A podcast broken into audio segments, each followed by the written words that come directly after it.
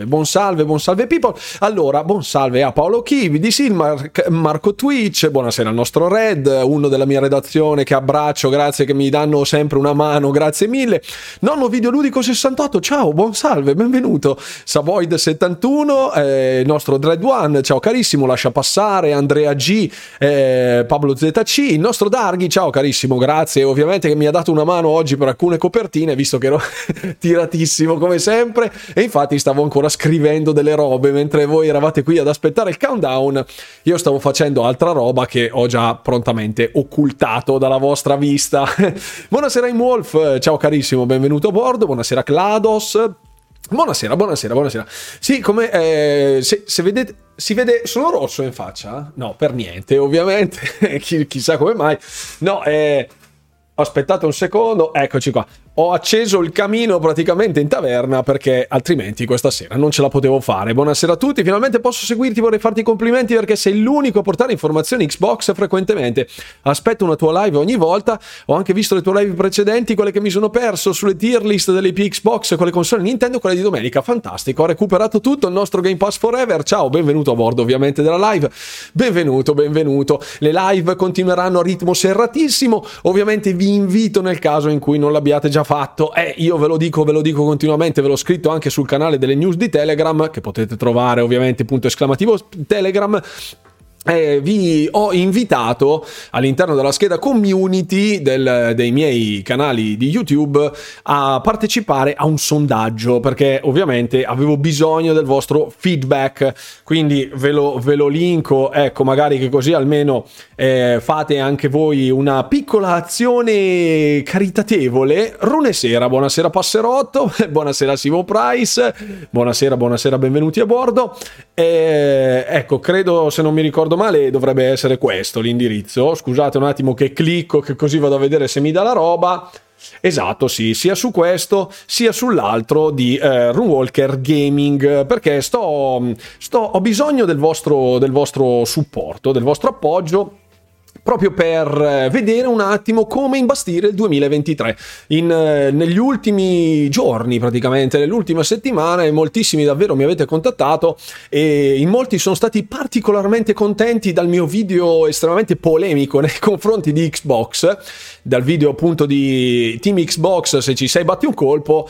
E da quel momento sostanzialmente in molti hanno preso coraggio dicendomi cavoli però porti un sacco di cose di Xbox eccetera eccetera. Così si è fatto un bel gruppetto, anche a livello personale ho scambiato un po' di opinioni con un bel po' di persone e quindi ho deciso di fare questa sorta di sondaggio ecco, sulla, sulla chat, sul, sulla scheda community di entrambi i canali, quindi sia del primo che del secondo canale, Runewalker e Runewalker Gaming, anche per coloro che ci seguono sul podcast. E Ecco appunto per vedere un attimo come orientare la prossima programmazione per il 2023. Buonasera Glacial Sphere, buonasera a, buonasera Stedan, buonasera Fabio M, Max Live 1967. Guarda che stanno arrivando tutti, stanno arrivando tutti. Qui si sanno, sanno che alle 9 parte la live. Mi rendo conto che io sia leggermente in anticipo come orari rispetto a quelli comuni, ma qui a Bergamo a un quarto alle 7 la cena è in tavola. Buonasera Emperor. buonasera, buonasera a tutti.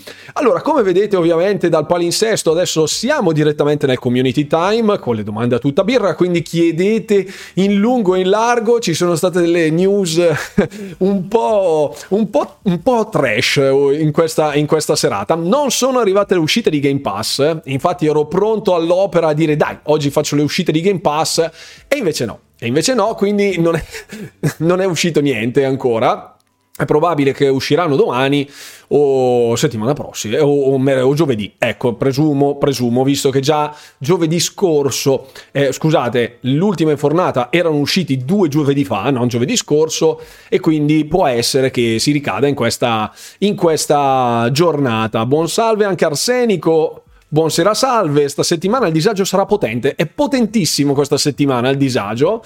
Buon salve, buon salve anche al nostro Tony Bastarwolf, buonasera Domenico Pasquotto che tacchineggia come sempre. Secondo te come mai? Non lo so, non lo so, non lo so.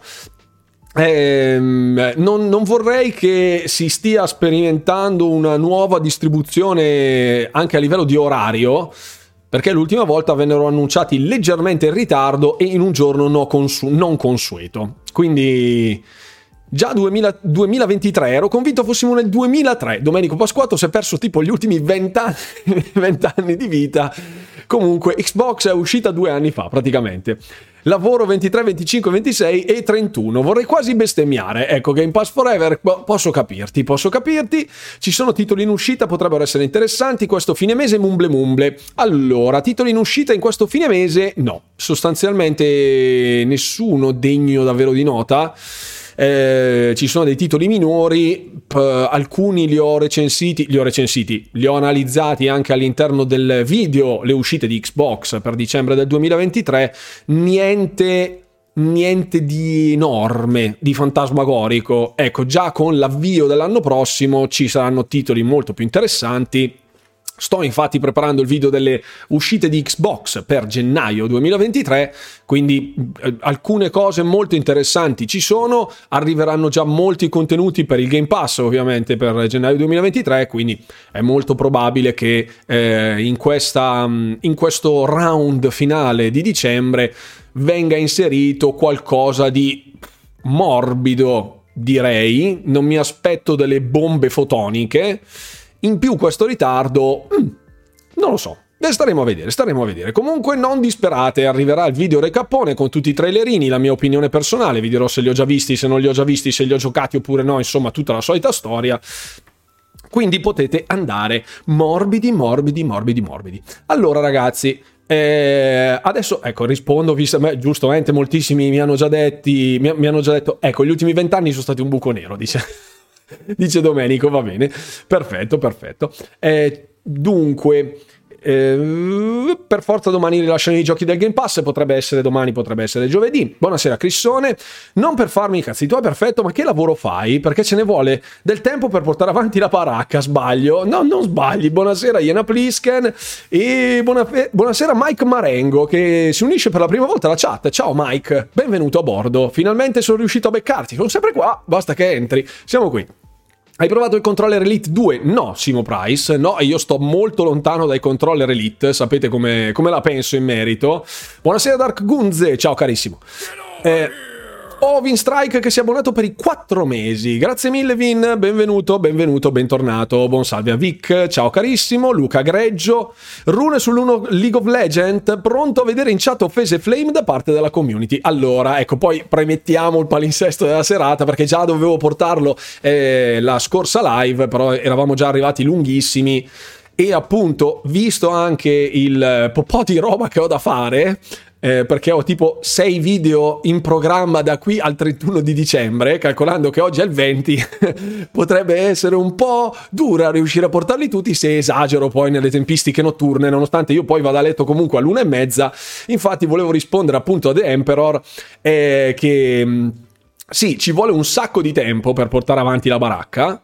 Il problema principale è l'organizzazione. Chi mi conosce, quindi il, buon Darghi che ha lavorato per diversi mesi con me da un punto di vista grafico, ma anche, anche la, la, redazione, quindi il, i tre dell'Ave Maria che si, che si ehm, adattano, diciamo, alle esigenze del canale, dandomi una mano a recuperare un po' le notizie e li uso un po' come dei capri espiatori, come, come dei banchi di prova, ecco, quindi ringrazio sempre, sia oltre al buon Darghi ovviamente, anche il buon Red, il buon Tony e il buon Lorenzo che fanno parte della, della redazione appunto del canale, ci sono moltissime cose da fare, oltre a recuperare le informazioni ogni tanto e fare qualche copertina, qualche, qualche piccolo lavoro artistico quale, nel quale io sono abbastanza negato, a dire la verità, eh, il lavoro che ci sta a monte purtroppo è solo sulle mie spalle, quindi Tutte le live le preparo con ampio anticipo, anche solo preparare tutto il materiale per portarvi delle serate con delle riflessioni, con delle analisi, con qualcosa su cui discutere.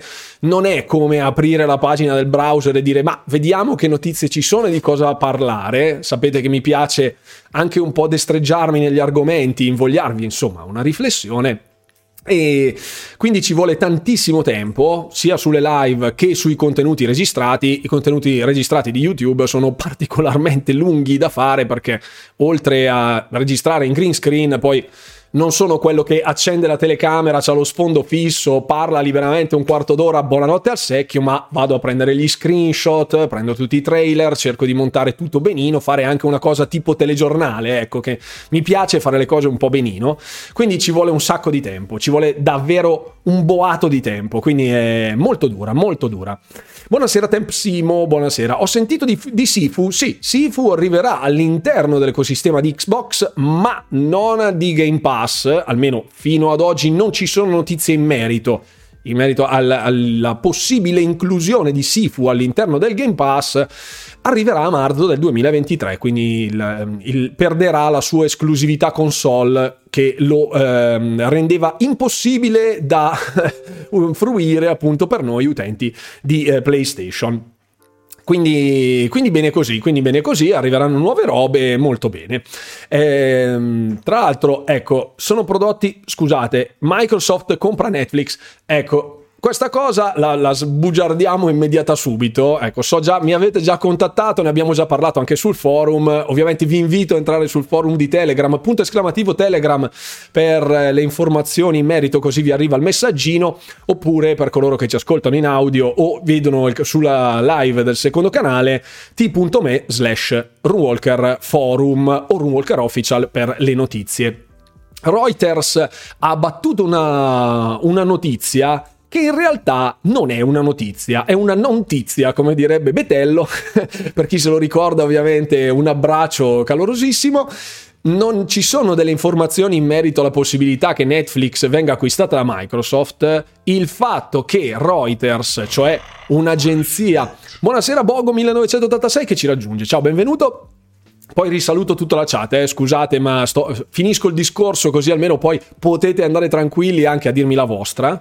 È stata battuta, diciamo, questa notizia che non è una notizia, ehm, quindi è un pezzo d'opinione basato sul parere di una redattrice di Reuters, che è un'azienda che gestisce le notizie a livello internazionale, quindi un po' come Land Kronos sostanzialmente, eh, batte notizie di un po' tutte le testate una fonte di informazione autorevole, ha all'interno anche una eh, piccola sezione dedicata, non dico alle speculazioni, ma ai pezzi d'opinione. Quindi eh, questa redattrice, questa autrice, questa scrittrice dell'articolo ha detto che considerando l'andazzo di Microsoft, considerando eh, come si sta approcciando anche ai contenuti eh, transmedia, probabilmente anche sul discorso di Xbox Studio del quale abbiamo parlato domenica, nel video di domenica sempre polemica, può essere che eh, Microsoft sia intenzionata un domani ad acquisire Netflix. Ovviamente i, gior- i giornalai da carta straccia che, che scrivono sui pezzi di carta di formaggio praticamente hanno deciso che il prossimo obiettivo di Microsoft è Netflix perché l'ha detto Reuters. Questa cosa ovviamente non è vera, è l'opinione chiaramente di una giornalista che una giornalista, una redattrice, non so, non sono andato a vedere le sue qualifiche nello specifico, però il fatto che venga scritto un pezzo di opinioni su Reuters non significa che questo poi sia una chiara indicazione di una strategia di mercato, anche perché al di fuori di Microsoft nessuno sa cosa farà Microsoft e né tantomeno appunto con l'acquisizione di Activision Blizzard ancora in pista che tiene banco in lungo e in largo. Quindi sì, c'è una collaborazione a stretto giro fra Microsoft e Netflix, l'abbiamo già visto in diversi momenti, eh, con la collaborazione appunto a livello di pubblicità cioè che Microsoft avrebbe gestito le pubblicità sulla piattaforma di, ne- di, Netflix con l'algoritmo che utilizza Microsoft, eccetera, però non ci sono eh, così, movimenti che lasciano presagire una possibile acquisizione. Ecco, quindi anzi, secondo me è tutt'altro che veritiera, tutt'altro che auspicabile, almeno nel, nel brevissimo periodo. Eh, quindi, insomma, non fateci troppo conto. Eh, se state aspettando a sottoscrivere un abbonamento a Netflix perché pensate possa arrivare sul Game Pass, lasciate stare, fatevi Netflix e buonanotte, ecco, non state ad aspettare troppo. Buonasera Nuccio CRPG, adesso risaluto tutta la chat che si sono uniti. Eh, Mirror Fate, buonasera, buonasera. Eh, il corridore sognante, buonasera, buonasera, il nostro super recensore che arrivano stasera, c'è l'altra tier list, eh, quindi mi aspetto delle recensioni ad hoc per cortesia. Sifu, brutta data, è eh, a marzo, brutta data di lancio, lo so, lo so, eh, vedremo, vedremo, vedremo. Buonasera Silent Killer, buonasera West Ludens, buonasera Nakata 1893, ciao carissimo. Eh, news di acquisizione, per il momento nulla eh, in merito all'acquisizione in generale, se stavi parlando di quella di Activision Blizzard, chiaramente. Eh, su, ecco, i prezzi di Xbox Series S sono andati molto, ma molto in basso all'interno del mondo statunitense. Alcune catene come Target, per esempio, o eh, tramite il primo acquisto su Instagram, cioè quando si mm, acquistando tramite il Microsoft Store su Instagram, ma solo negli Stati Uniti, c'era la possibilità di, di applicare una specie di coupon che dava diritto a un tipo un 50, eh, un 50 dollari di sconto. Quindi in un determinato periodo, mi sembra subito dopo il Black Friday, ehm, Serie S era arrivata in alcuni casi tipo a 204 dollari, quindi una roba... Una roba cioè, ci, compri, ci compri un, un frullatore praticamente, una roba del genere. Comunque vedremo, vedremo. Per adesso è ancora a basso prezzo, gli aumenti sulle console che erano stati promessi non sono ancora arrivati. Gli aumenti sui first party eh, di Microsoft cominceranno dai prossimi first party che usciranno, quando ci diranno soprattutto le loro date di uscita, magari grazie cortesemente Microsoft. Salutiamo Xbox Italia ovviamente che sa che esisto ma non mi considera. Buonasera, buonasera a tutti. Già qualcuno, ecco, vorrei esprimere un, un, ringraziamento particolare ai ragazzi su Twitter che ogni tanto sotto i post di alcuni noti influencer mi hanno difeso e pubblicizzato come il vero creator di Xbox in Italia e non come quelli che sono stati promossi. Grazie mille della fiducia, ovviamente io muovo un miliardesimo dell'utenza che muovono loro, quindi giusto che vengano appunto messi in cima alla lista. Mi ha fatto piacere però, mi ha fatto piacere. Mi ha fatto piacere essere lì così un attimo in vetrina, qualche secondo. Mi è, piaci- mi è piaciuto. Ho visto Sony ha comprato Crunchyroll, può essere che un domani ci faccia un pensiero. Sì, può essere, assolutamente, tutto può essere. Che ne pensi dell'uso di OpenAI nei giochi? Eh, potrebbero usarlo per Starfield, per le queste secondarie, in modo che non siano noise, noiose credo, ok? Eh, l'uso dell'intelligenza artificiale in generale e di tutto ciò che è mm, basato sull'intelligenza artificiale comporta anche una catena di controllo che vada oltre quello procedurale, perché l'intelligenza artificiale lavora me- con meccanismi differenti, prende dei dati e li trasforma seco- secondo degli algoritmi e non genera in maniera eh, conseguenziale i dati.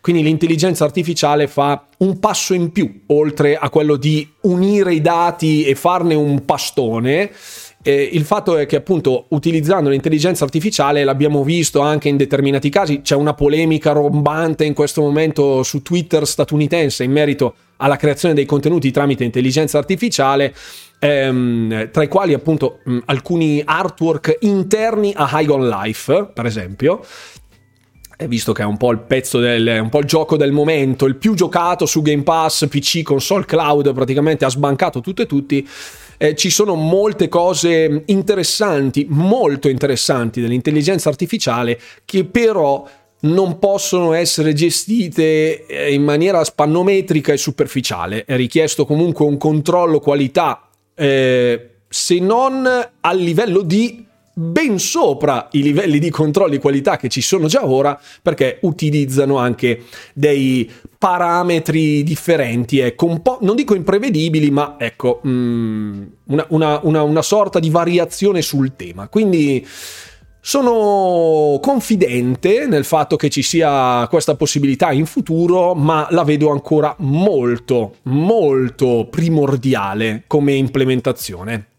Infatti per ora le intelligenze artificiali che vengono utilizzate sono molto basilari. Sapete appunto che il mio concetto di console di nuova generazione vorrebbe eh, un'intelligenza artificiale degna di nota e non degli avversari che siano delle spugne eh, per assorbire i nostri proiettili o dei macachi che si perdono in mezzo alle fratte quando c'è una quest eh, escort per dire, cioè devi portare il tizio dal punto A al punto B e si infrattano ogni tanto, non si sa dove vanno a finire queste robe robe. Ecco, ancora nel 2023 noi siamo preoccupati dal 4K al 120 fps, ma se un NPC è un cretino va bene uguale, quello è ok. Vabbè, comunque.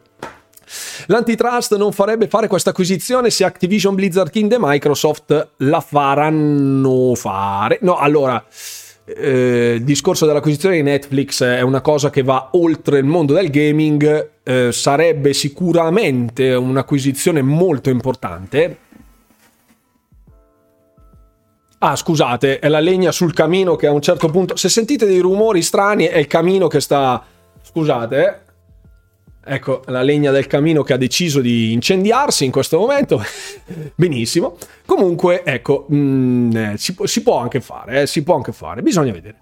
Avrei delle proposte da fare di alcuni cambiamenti per la dashboard. Eh, cavoli, la dashboard siamo ancora in attesa scrivi direttamente a Phil Spencer su Xbox. Sì, il programma Insider puoi utilizzarlo e dovrebbe essere utilizzato in quel modo. Quindi tutti coloro che entrano a far parte del, dell'Xbox Insider Program hanno la possibilità di scaricarsi le beta e, o le alfa e dare il loro feedback direttamente allo staff. Quindi quella è la funzione corretta per comunicare allo staff che fa quella roba lì la vostra opinione, piuttosto che scrivere a dei PR o, o a Phil Spencer, chissà che.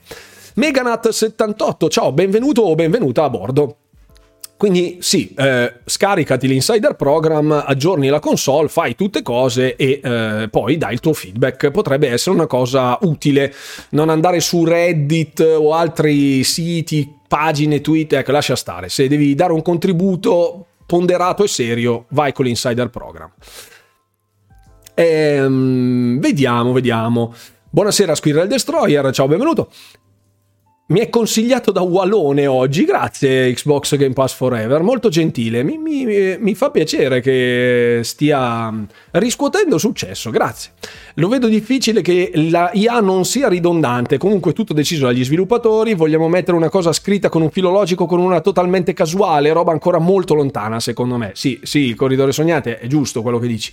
Infatti è per quello il fatto che l'intelligenza artificiale abbia delle potenzialità maggiori ma differenti rispetto a una programmazione... Eh, parametrizzata come le, quelle, le cose procedurali, sostanzialmente hanno due implicazioni completamente diverse, due potenzialità diverse e anche due pericoli diversi a livello poi di eh, esito, di prodotto finito. Si sa nulla sugli eventi che, dovrebbero, essere, che dovrebbero esserci all'inizio anno? No, no, siamo ancora in attesa. Siamo ancora in attesa. E infatti questa cosa mi lascia un po'... Eh, Diteci qualcosa, vacca boia. così, ci lasciano così, col panettone e un po' di disagio, perché no? Va bene, va bene. Eh, ciao ragazzo, che le rune siano con te. Ciao il Twitcher, ciao, benvenuto a bordo, benvenuto caro li hai nei videogames? Sì, è, utilizzata da parecchio, ma dipende anche in che modo. Non so se hai provato ChatGPT. Sì, ti fa un compito scritto con un tema senza che sia un plagio di qualsiasi cosa. Ho visto, ho visto Andrea G, ne stanno parlando in moltissimi e sembra essere interessante, curioso quantomeno. Poi dipende poi il campo di applicazione, come si va a fare, eccetera. Eh, non credo che tutto sia infallibile, eh, neanche con le robe, con le intelligenze artificiali, eh, anzi, sicuramente c'è ancora moltissima strada da fare. Eh, vediamo, buonasera, buonasera.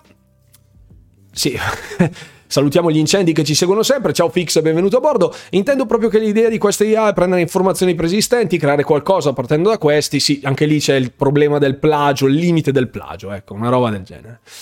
Ehm, vediamo, vediamo. Wallone mi conosceva e mi segue? Wallone mi segue? Non ci posso credere. non ci posso credere. Sicuramente avrà fatto una pernacchia poi quando ha detto sì, sì, lo seguo. una roba del genere può essere. Non lo so. Passerò te testimone. Non ci posso credere. Non ci, non ci voglio crederci. Activision Blizzard capitalizza 60 miliardi con 9 di fatturato e 37 di ratio. Tradotto non vale assolutamente i soldi che le pagherà Microsoft, molto sopravvalutata. Bisogna poi vedere cosa ne farà delle IP, perché come sempre il problema è entrare in possesso di determinato materiale. Non è il quanto lo paghi, ma che cosa ne fai dopo se dovesse uscire una serie Netflix basata sul brand di Tomb Raider fatta da Amazon in collaborazione con Embracer, quei 500 milioni di dollari che hanno utilizzato per comprarsi tutta la pagnotta, quelli di Embracer, gli frutteranno almeno il triplo se prendono magari qualche attrice eh, particolarmente adatta a vestire i panni di Lara Croft. Secondo me quei 500 milioni sono già tutti recuperati instant proprio. Fateci caso appunto Embracer Group che ha preso anche tutti i diritti di Lord of the Rings. Salutiamo il Signore degli Anelli che in questo momento non è più parte di, del dominio in generale ma è, è, è proprietà di, di, eh, di Embracer.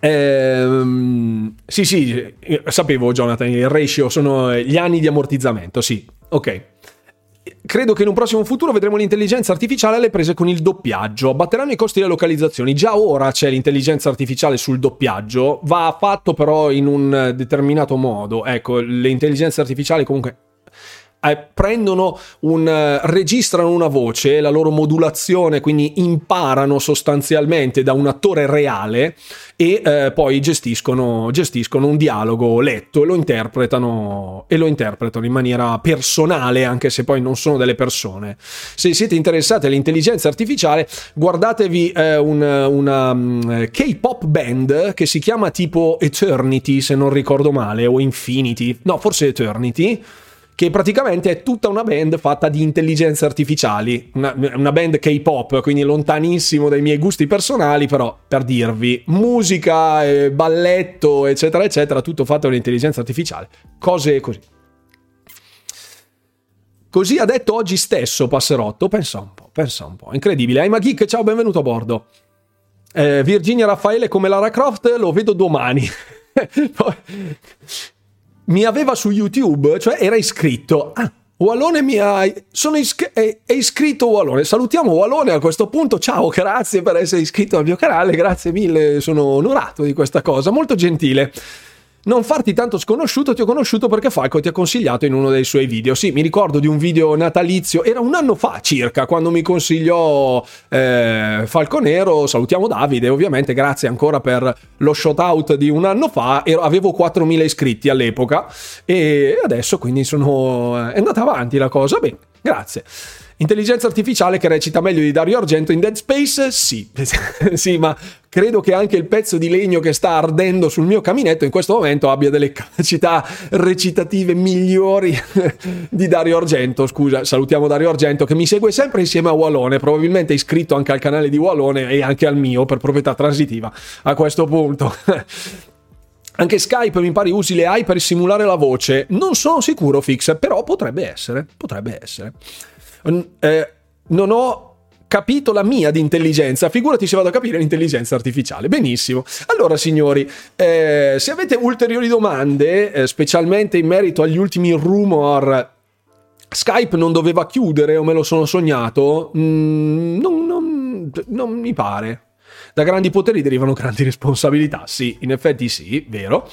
Mi pare di averlo letto ieri o comunque questa settimana. Ah, ok, va bene. Quindi eh, non lo so, non lo so, non, non ho seguito questo ambito. Non ho seguito. Eh, ho controllato in borsa, per questo mi sembra tanto 69 miliardi che pagherà Microsoft. Sicuramente la rilascerà, anche se visto il 2022 con Xbox non mi sembrano dei geni. E il problema, il quadro generale è molto più complesso all'interno, secondo me. Quindi è facile, fra virgolette, tirare delle somme da fuori ma da dentro poi c'è anche un board of director, non è che gestiscono tutto loro, ci sono delle quote da rispettare, pareri all'interno del consiglio di amministrazione, non è banalmente leggere un dato e trasformarlo in una decisione. Eh, Skype doveva essere integrato a Teams, non si capisce quando. Ok, aggiornamenti su Age of Empires 4, l'aggiornamento per console, presumo? No, è ancora, eh, cioè la versione console eh, utilizzante mouse e tastiera, non è ancora stata data una data eh, confermata esatta, c'è un 2023 molto generico. Basta. Eh, buonasera Ciere, ciao carissimo. Xbox Game Pass Lite esiste? Allora, Luca Greggio fa la domanda che mi stavo aspettando, ovvero il famoso abbonamento Game Pass eh, Lite, cioè quello basato sulle ad. Eh, ci sono delle informazioni nuove in merito, non strettamente a date di lancio, eccetera, eccetera, ma più a che cosa sarà incluso. Eh, sono trapelate altre informazioni. Ci sono dei nuovi brevetti, ve ne parlerò nel video domenicale probabilmente, e lo vedremo comunque insieme. Per adesso siamo ancora lontani, secondo me. Quindi non. Eh, non, non, è, non è ancora nulla di definito. Nulla di definito.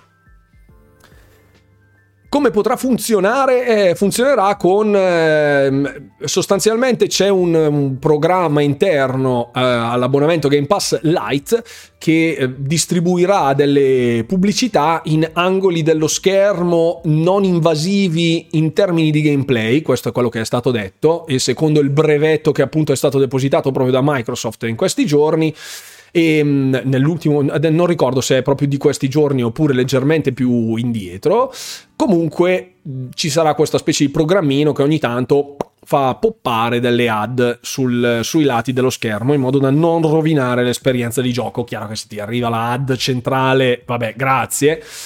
Però è... non lo so, staremo a vedere, staremo a vedere, staremo a vedere. Io dubito generalmente di questi piani perché sono un po' dei palliativi e poi appunto per tornare anche sul discorso di Netflix, eh, che fin dal 2019 aveva ricevuto forti pressioni per inserire un piano di abbonamenti eh, gratuito con delle ad, con delle pubblicità, non è stato poi integrato fino a quest'anno, ha fatto un paio di mesi con questo, con questo tier di abbonamento, Tire, a dire la verità, e eh, è il peggiore degli abbonamenti sulla piazza, quindi nonostante sia gratuito o comunque a basso prezzo, in realtà non lo vuole nessuno, quindi mm, no, non benissimo, non benissimo, infatti è per questo che per me il Game Pass Lite sarà una, un palliativo proprio per coloro che non ne possono fare a meno e comunque avrà delle restrizioni. Si parla delle esclusive, ma a sei mesi dalla data di, lascio, di rilascio, quindi non esclusiva al day one, ma un, un, un'esclusiva post datata. Quindi non lo so, non lo so.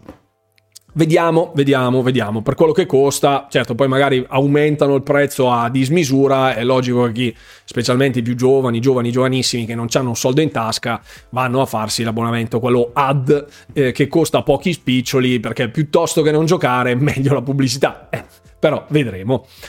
Ehm, il ramo Xbox non è gestito da dei geni, è tenuto su da Microsoft che è un colosso. Sì, Jonathan, l'abbiamo detto tipo un miliardo di volte anche all'interno del mio video.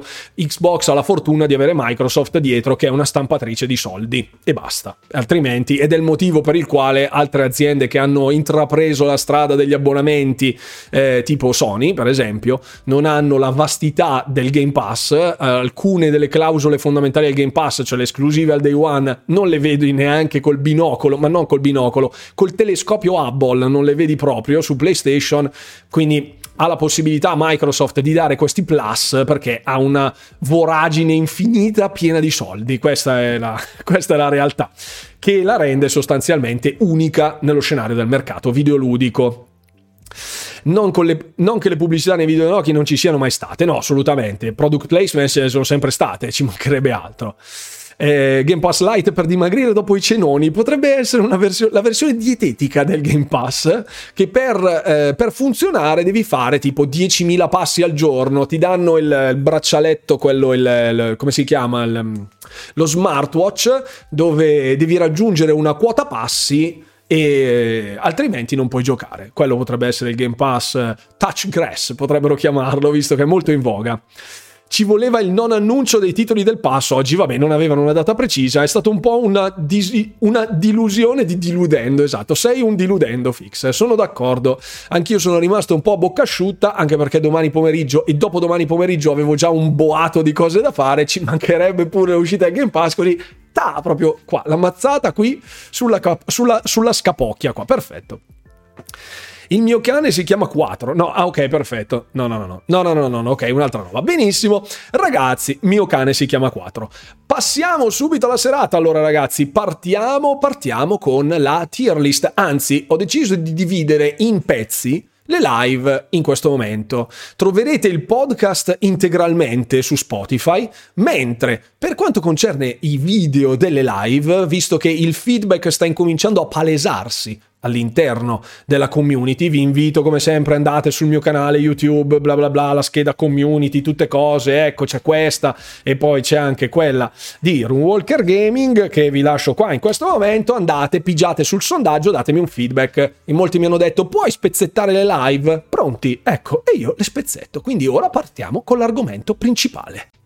L'argomento principale della serata sarà appunto, cari miei amici, il quarto trimestre dell'uscita del Game Pass 2022. Sì, manca l'ultima infornata, ma se dovessero metterla giovedì saremmo turbo di corsa e questa cosa in realtà preferisco farla con calma. Quindi andiamo immediata subito a beccarci la tier Ed eccovela qua, signori. Quindi partiamo immediatamente. Come vedete ci sono sempre i soliti livelli, quindi livello S imperdibile, immancabile, super mega turbo giga power, poi la A ottimo, B buono, C sufficiente, D insufficiente e ehm, non giocato chiaramente per un voto inespresso proprio perché non si è giocato quel determinato titolo, quindi non si valuta, non si valuta. Aia, qui mi beccate male, pochi giocati, il corridore sognante scriverà poco questa sera, quindi possiamo prenderci del tempo. Scherzo, ovviamente, grazie al corridore sognante che l'ultima volta ha fatto una performance maiuscola. Ce l'abbiamo il recensore ninja oggi, c'è, c'è, c'è, c'è c'è. Questa è la migliore del 2022. Io il primo quarto lo sto riguardando adesso perché sto preparando la top e flop del Game Pass, la mia tier list che faccio ogni anno. La, scusate, la mia tier list, la, il mio recap dei migliori titoli e dei peggiori titoli del Game Pass, eh, visto che è una rubrica che porto praticamente solo io. Quindi Ehm, ho guardato con attenzione, effettivamente il secondo e il terzo quarto non sono stati così scoppiettanti sui ranghi alti. Il terzo quarto non è stato malaccio, a dire la verità. Il secondo così così. Il primo quarto è stato una mina. Quindi, secondo me, fra il primo e il quarto quarto ce la giochiamo abbastanza. Allora, partiamo immediata subito. Allora, ricordatevi che come chiusura della serata abbiamo League of Legends, il PC Game Pass bonus, dove vi farò una partita contro i bot, perché non sono all'altezza, non credo di poter nemmeno giocare in multiplayer in questo momento. L'ho ripreso, eh, l'ho ripreso solo ultimamente, lo giocai tipo nel 2007 o 2008, una roba del genere, quindi facciamo una partita contro i bot. Molto tranquilla, chi non l'ha giocato almeno magari eh, sa di che cosa si tratta, perché può essere che uno non sappia cos'è League of Legends, nonostante sia uno dei giochi più giocati sul pianeta. Partiamo con Insurgency Sandstorm uno sparatutto tattico, molto tattico, molto realistico se vogliamo, e eh, estremamente punitivo. Ehm, è un gioco che va preso in cooperativa principalmente, si ha la possibilità eh, di morire praticamente con 1-2 colpi e è veramente molto interessante perché porta una sorta di realismo, se vogliamo, realismo bellico, ha un, un approccio sostanzialmente molto più elaborato, ecco, rifinito da un punto di vista di simulazione. Um, io l'ho gradito, l'ho giocato poco, ma l'ho giocato. Mi sono fatto un 4-5 ore, purtroppo in solitaria, non in multiplayer, nonostante volessi giocare con Red qui presente, visto che lui era un esperto. Ehm, mi ha divertito. È un gioco che però non è per tutti. Ecco, mm, purtroppo siamo ehm, così soverchiati da una mole gargantuesca, notare i termini, eh, di contenuti a tema shooter, FPS principalmente, quindi spara tutto in prima persona di una dozzinalità e superficialità immensa, con le vite che si rigenerano, con gente che salta un metro e mezzo e si arrampica con le scale a 4 a 4, ma in realtà non è proprio così. Quindi se venite da una realtà di eh, shooter moderno potreste trovare delle difficoltà su Insurgency, però è un titolo che mi è piaciuto molto, quindi va ben oltre la sufficienza. Non lo metterei a livello ottimo perché forse è un gioco che non fa per me, ecco, è un po' troppo ostico, se vogliamo, per i miei gusti, ma ha delle qualità ben, ben definite e di ottimo livello. A livello complessivo, se dovessi giudicarne sia la qualità tecnica che quella ludica, per me un, un 7 pieno se lo prende. Ecco, non da essere ottimo, ma un buo- molto buon titolo. Si può dire molto buon titolo? Un titolo molto buono, esatto. No, tipo Crossfire, no, non incominciamo subito a dire le parolacce, eh, Pat, per cortesia, che siamo proprio, siamo ancora in prima serata, sono le 21.40, non incominciamo ad esordire con delle parolacce. Mi pare molto nicchioso ma tatticoso. Solitamente è il gioco online che prediligo, preferisco la tattica al muori nasci continuo. Esatto, sì. B pure per me, dice Passerotto. Bene. Eh, ho letto di recente nei commenti sotto un video che citavano come dead game, dead game. No, non mi risulta. Ecco, infatti Red dice assolutamente no, trovi immediatamente lobby piene a prescindere dalla modalità delle fasce orarie. Confermo, io l'ho giocato sia nel tardo pomeriggio verso le 5 quando torno dal lavoro, sia a notte fonda, cioè dopo l'una e mezza quando finisco di editare e fare le cose per il canale e non dico fosse instant join, ma una sorta di 8-10 secondi massimo di attesa alle, alle 2 di notte, penso che sia più che decoroso trovate pure alle 5 di notte. Ecco che così almeno abbiamo fatto, abbiamo spaziato su tutto il range eh, tempistico. Potete stare tranquilli. Saranno stati dei Rosikers, allora molto probabile. Solitamente quando la gente dice dead game è perché qualcuno gli ha dato le totò nel dead game. Solitamente succede così. Le community tossiche nascono anche per questo. Salutiamo League of Legends che dopo andremo a trovare. Salve, salve. Infatti Oh, buonasera Simo, ciao carissimo, buonasera, benvenuto anche al nostro altro mod. Ehm, infatti su League of Legends, prima partita mi hanno detto, eh ma non usi Flash, non hai Smite? Eh no, sono a livello 1, non le ho ancora sbloccate. Mi hanno scritto very autistic, giusto per dirvi, ero in, in game da 3 minuti per, per dirvi, non avevo spiccicato una parola è sicuramente di nicchia, non lo vedo come un difetto. Esatto, esatto, esatto. Il prossimo è di ah, Gungrave Gore. Gungrave Gore. Allora, Gungrave Gore eh, che riceverà anche un update ehm, in cell shading, credo, dove verrà implementata una modalità cell shading eh, dal punto di vista artistico, se non ho letto male. Gungrave andrebbe riprovato ora dopo la patch 1.0.1. Pare lo abbiano rivoltato parecchio. Io non ho un, un, ricordo insufficiente di Gungrave Gore, va preso per la sua natura. Poi il fatto che adesso sia stato ribaltato non posso eh, dichiararlo ehm, perché non l'ho provato con mano. Lo proverò, lo riproverò sicuramente. È un titolo secondo me sufficiente, però non, non tanto da poter um, spiccare. Già ha un comparto ludico, proprio un gameplay suo non particolarmente moderno, abbastanza ehm, ricalcato in una modalità più fine anni 90, inizio anni 2000, eh, con corridoi, stanze, con nemici a ondate non particolarmente innovativo da un punto di vista proprio di meccaniche e niente di spaventoso né da un punto di vista. La soundtrack ad esempio era devastante nel senso negativo anche nei primi livelli con sta sirena che urlava quindi cioè cose abbastanza disturbanti. È un titolo sufficiente nel suo complesso non direi insufficiente perché comunque le carte in tavola sono tutto sommato decorose ecco. I giochi brutti sono un'altra roba secondo me. Non si merita un D però nemmeno una B. Quindi andiamo e lo sbattiamo direttamente nel C. Per me è un 6 politico questo. Un 6 politico. Più che sufficiente, dice Pat. Se ti serve una mano con LOL dopo, io ci gioco e te la posso dare, giusto per non farti dare dell'autistic dalla community più amorevole di tutti. Guarda, io solitamente nemmeno la leggo la chat in generale. Io gioco due, due personaggi, di cui uno è Ash. Io soli, solitamente gioco lei, basta, e faccio la mia partitina quotidiana contro i bot e basta. È finita lì. Questo è quello che faccio. Voglio dare più un'infarinatura all'utenza di cosa è League of Legends, come muoversi come cos'è last hit, eh, dove puntare con gli oggetti, quindi una cosa morbida, ecco, niente di agonistico, non, non ne sarei in grado, non ne sarei in grado. È un gioco vecchio, nulla da dire, sufficiente proprio ad essere buoni. Sì, i giochi brutti sono altri, tipo Sonic. Salutiamo il 3 di Sonic.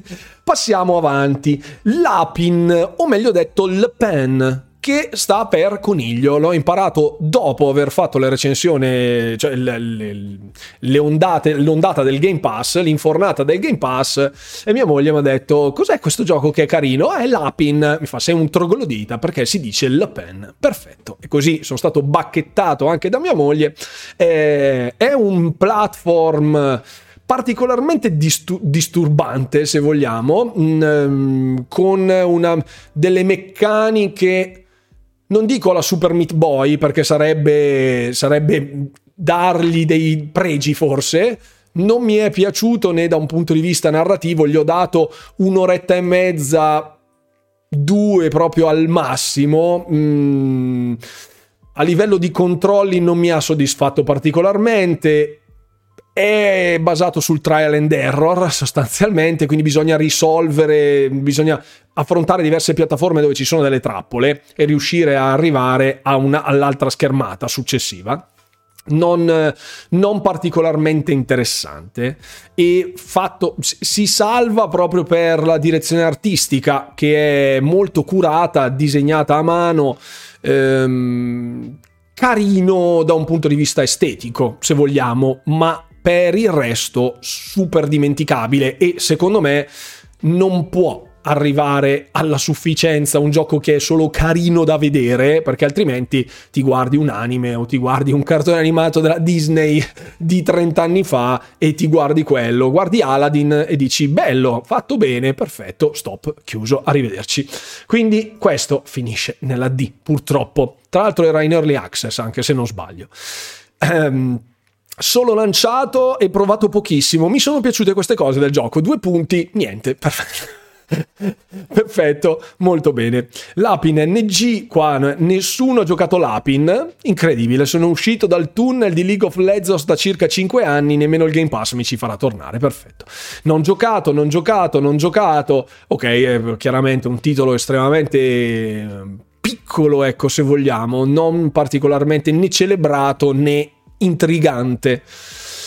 Passiamo a Soccer Story, titolo che ho giocato in anteprima e se è così brutto lo gioco, bravo Fix.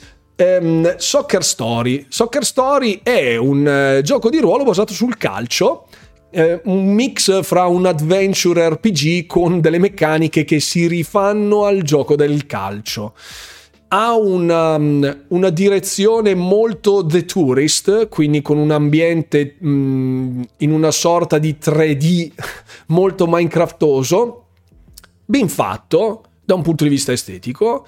Mm, le meccaniche, i menu specialmente sono dei menu fantastici, quindi a livello di user interface e di quality of life, proprio di um, così, godibilità, fruibilità dei menu in generale che in un gioco di ruolo sono fondamentali, l'ho trovato molto bello, quindi potrebbe arrivare a un livello B eh, in pieno, cioè quasi, quasi A se dovessimo guardare queste cose da un punto di vista di gameplay però mi aspettavo di meglio, mi sono fatto 5-6 ore e effettivamente è proprio un po' vuotino, non ha un livello di difficoltà gigantesco, mm, nonostante sia un gioco di calcio ma che non ha molto a che vedere con il discorso del calcio, quindi sfrutta un po' questo hook, questo uncino per catturare l'attenzione degli utenti, mm, ben fatto graficamente solido nella sua semplicità da un punto di vista di gameplay. Se l'Apin doveva essere un B artisticamente e gli ho dato D,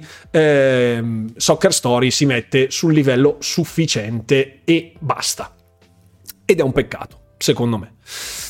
Intrattiene, sì, intrattiene, ma non secondo me al punto di essere un buon titolo. Ecco, ehm, quando ci hai giocato un paio d'ore dici ok, a meno che sei proprio super sfegatato di una cosa del genere, ma effettivamente è una cosa molto molto particolare.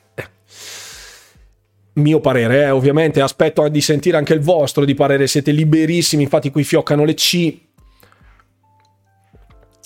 C, C, C, C, C, C, buonasera Principe Bianco, buonasera, benvenuto. Non può prendere più di C, ok, quindi ci, ci siamo abbastanza, dai, ci siamo abbastanza. Ci siamo abbastanza. Norco, Norco. Norco l'ho visto giocato, non l'ho giocato, è un'avventura grafica eh, molto... Attenzione, eh. Ah, a Norco. Norco è il gioco che il mio solito amico chiacchierone, chi è quello di Train, di Train Sim 3, mi ha raccontato ultimamente nelle chiacchiere notturne. Pare ottimo. L'ho iniziato, la sensazione è stata questo lo finisco. Il mio prossimo gioco, appena finito Pentiment. Norco finito, molto bello a livello artistico e musicale, la storia è un po' troppo delirante per me, A come indie. Non giocato, eh, non giocato, non giocato, A allora, io chiaramente lo devo mettere nei non giocati, ne ho sentito parlare benissimo, ho visto un'oretta, un'oretta e mezza di gameplay, ma in maniera molto distratta, a dire la verità. Eh, ero concentrato a far altro, non gli ho dato un'occhiata come avrei voluto. Eh, quindi, secondo me, da un punto di vista ehm, di consiglio, posso suggerirvelo. Ricordatevi che è completamente in inglese ed essendo un'avventura grafica potrebbe esserci una barriera linguistica non indifferente da, eh, da valicare, ecco. Eh, però sappiate che sembra essere davvero un ottimo, ottimo, ottimo titolo. Quindi Esatto, Norco merita, ma non è da giocare a cervello spento. Punto. È un'avventura grafica con. Un... Bisogna essere belli svegli. Eh, ok. Particolarmente attenti. Ok. Dune, eccoci, Dune Spice Wars, uno strategico in tempo reale con degli elementi gestionali eh, molto molto profondo. Buonasera Sima stai calma, ecco abbiamo appena invocato Dune Spice Wars e arriva Sima stai calma che se non sbaglio è una particolare estimatrice. Ecco, visto, arrivo giusto per Dune, vedi che io nonostante abbia gente che va e viene ricordo dei dettagli, nonostante l'età ricordo dei dettagli. Buonasera, buonasera carissima. Arriviamo su Dune Spice Wars. NG per ora solo su PC Game Pass in questo momento è ancora in fase di game preview, quindi una sorta di early access. Il gioco già così in early access secondo me è una cosa spaventosa, nel senso positivo, positiva è un gioco molto d'elite, siamo ai livelli dei gestionali eh, stile Crusader Kings 3, dove bisogna essere molto attenti a ciò che si fa sin dalle primissime battute di gioco, anche con un livello di difficoltà facile, richiede molto tempo per essere padroneggiato ehm, e non semplicemente giocato banalmente, perché se no dopo già un due ore di gioco incominciano a mostrarsi le prime crepe nella nostra strategia, se non ne abbiamo una specialmente, però è veramente, io penso che sia uno strategico veramente ottimo, non superlativo, non imperdibile del tipo giocatevelo anche se non vi piace, perché effettivamente è un titolo abbastanza pesantuccio, è uno strategico di un certo calibro, adatto sicuramente più agli amanti del genere che una cosa trasversalmente accessibile a tutti, però veramente molto molto molto bello. Aspetto che esca dalla fase di game preview per gustarmelo appieno. Comunque richiede ecco una buona dose di pazienza e di tempo per essere imparato.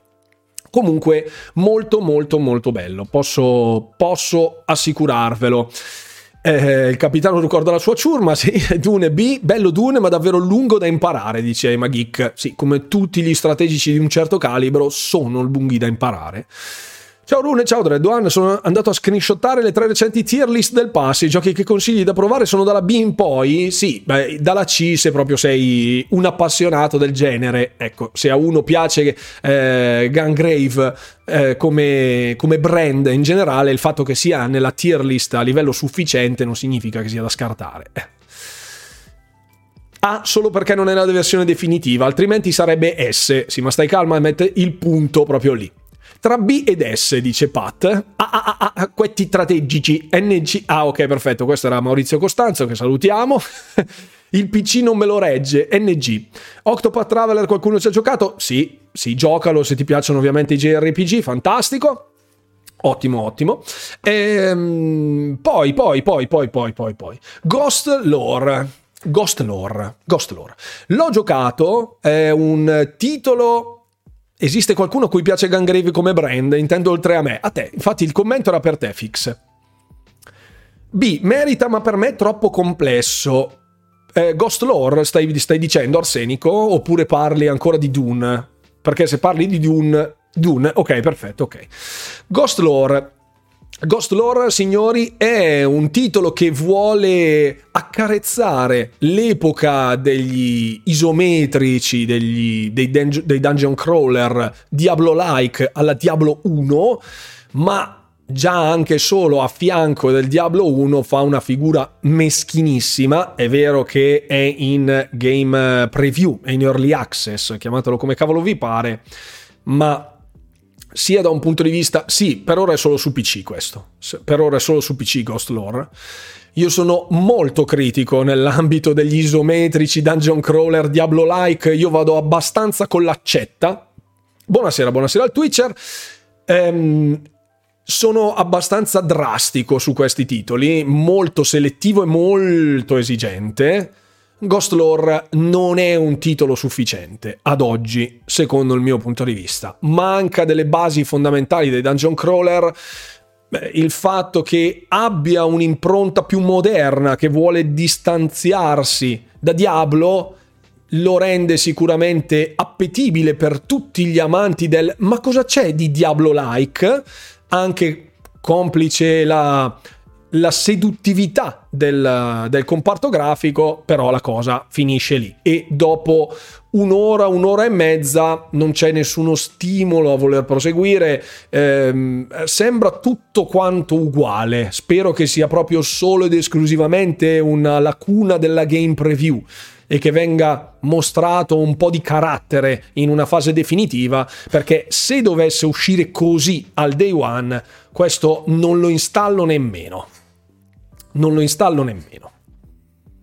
Anche Dune, se mai arriva su Xbox, lo recupero. Dobbiamo stare ad aspettare che qualcuno si degni, salutiamo Microsoft, di mettere mouse e tastiera su console per tipo un milione di giochi che l'utenza vuole giocare. Che, ah dai ragazzi, è su. Oh. Di Grim Dawn cosa ne pensi? Mi piace molto, mi intriga molto, però... Mm, ha, ha carattere. Però... Mm, ne parleremo in un'altra serata, non fatemi parlare di altri hack slash dungeon crawler, se no è un casino. Warhammer 40.000 Dark Tide. Sì, supporto in automatico, certo, assolutamente. Non, eh, il, eh, non l'adattamento del controller alle impostazioni mouse e tastiera, cioè non quello che sta facendo Age of Empires 2 in questo momento o quello che è stato fatto, ad esempio, su Crusader Kings 3, cioè è arrivato su console con la mappatura da tastiera trasposta sul controller, non questo, ma inserire nella USB un mouse e una tastiera e giocarselo. Stop. Quindi è l'ultima parte giusto del pass. Eh, sì, è l'ultimo quarto. È, è, sì, è l'ultimo quarto. Sì, sì, sì, sì. Esatto, stesso su cloud mobile, mettere i tasti normali come GeForce Now. Eh, Dark Tide, Warhammer 40.000 Dark Tide.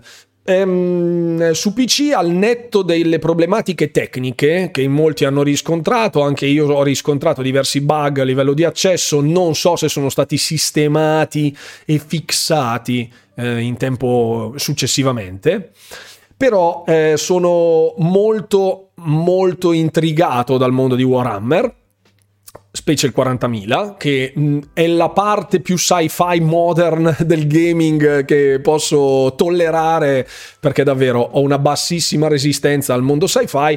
Ehm, Dark Tide è un mix, un, uno strano mix molto coinvolgente di dark fantasy con eh, macchine, steampunk e compagnia cantante interessante molto divertente, veramente molto divertente.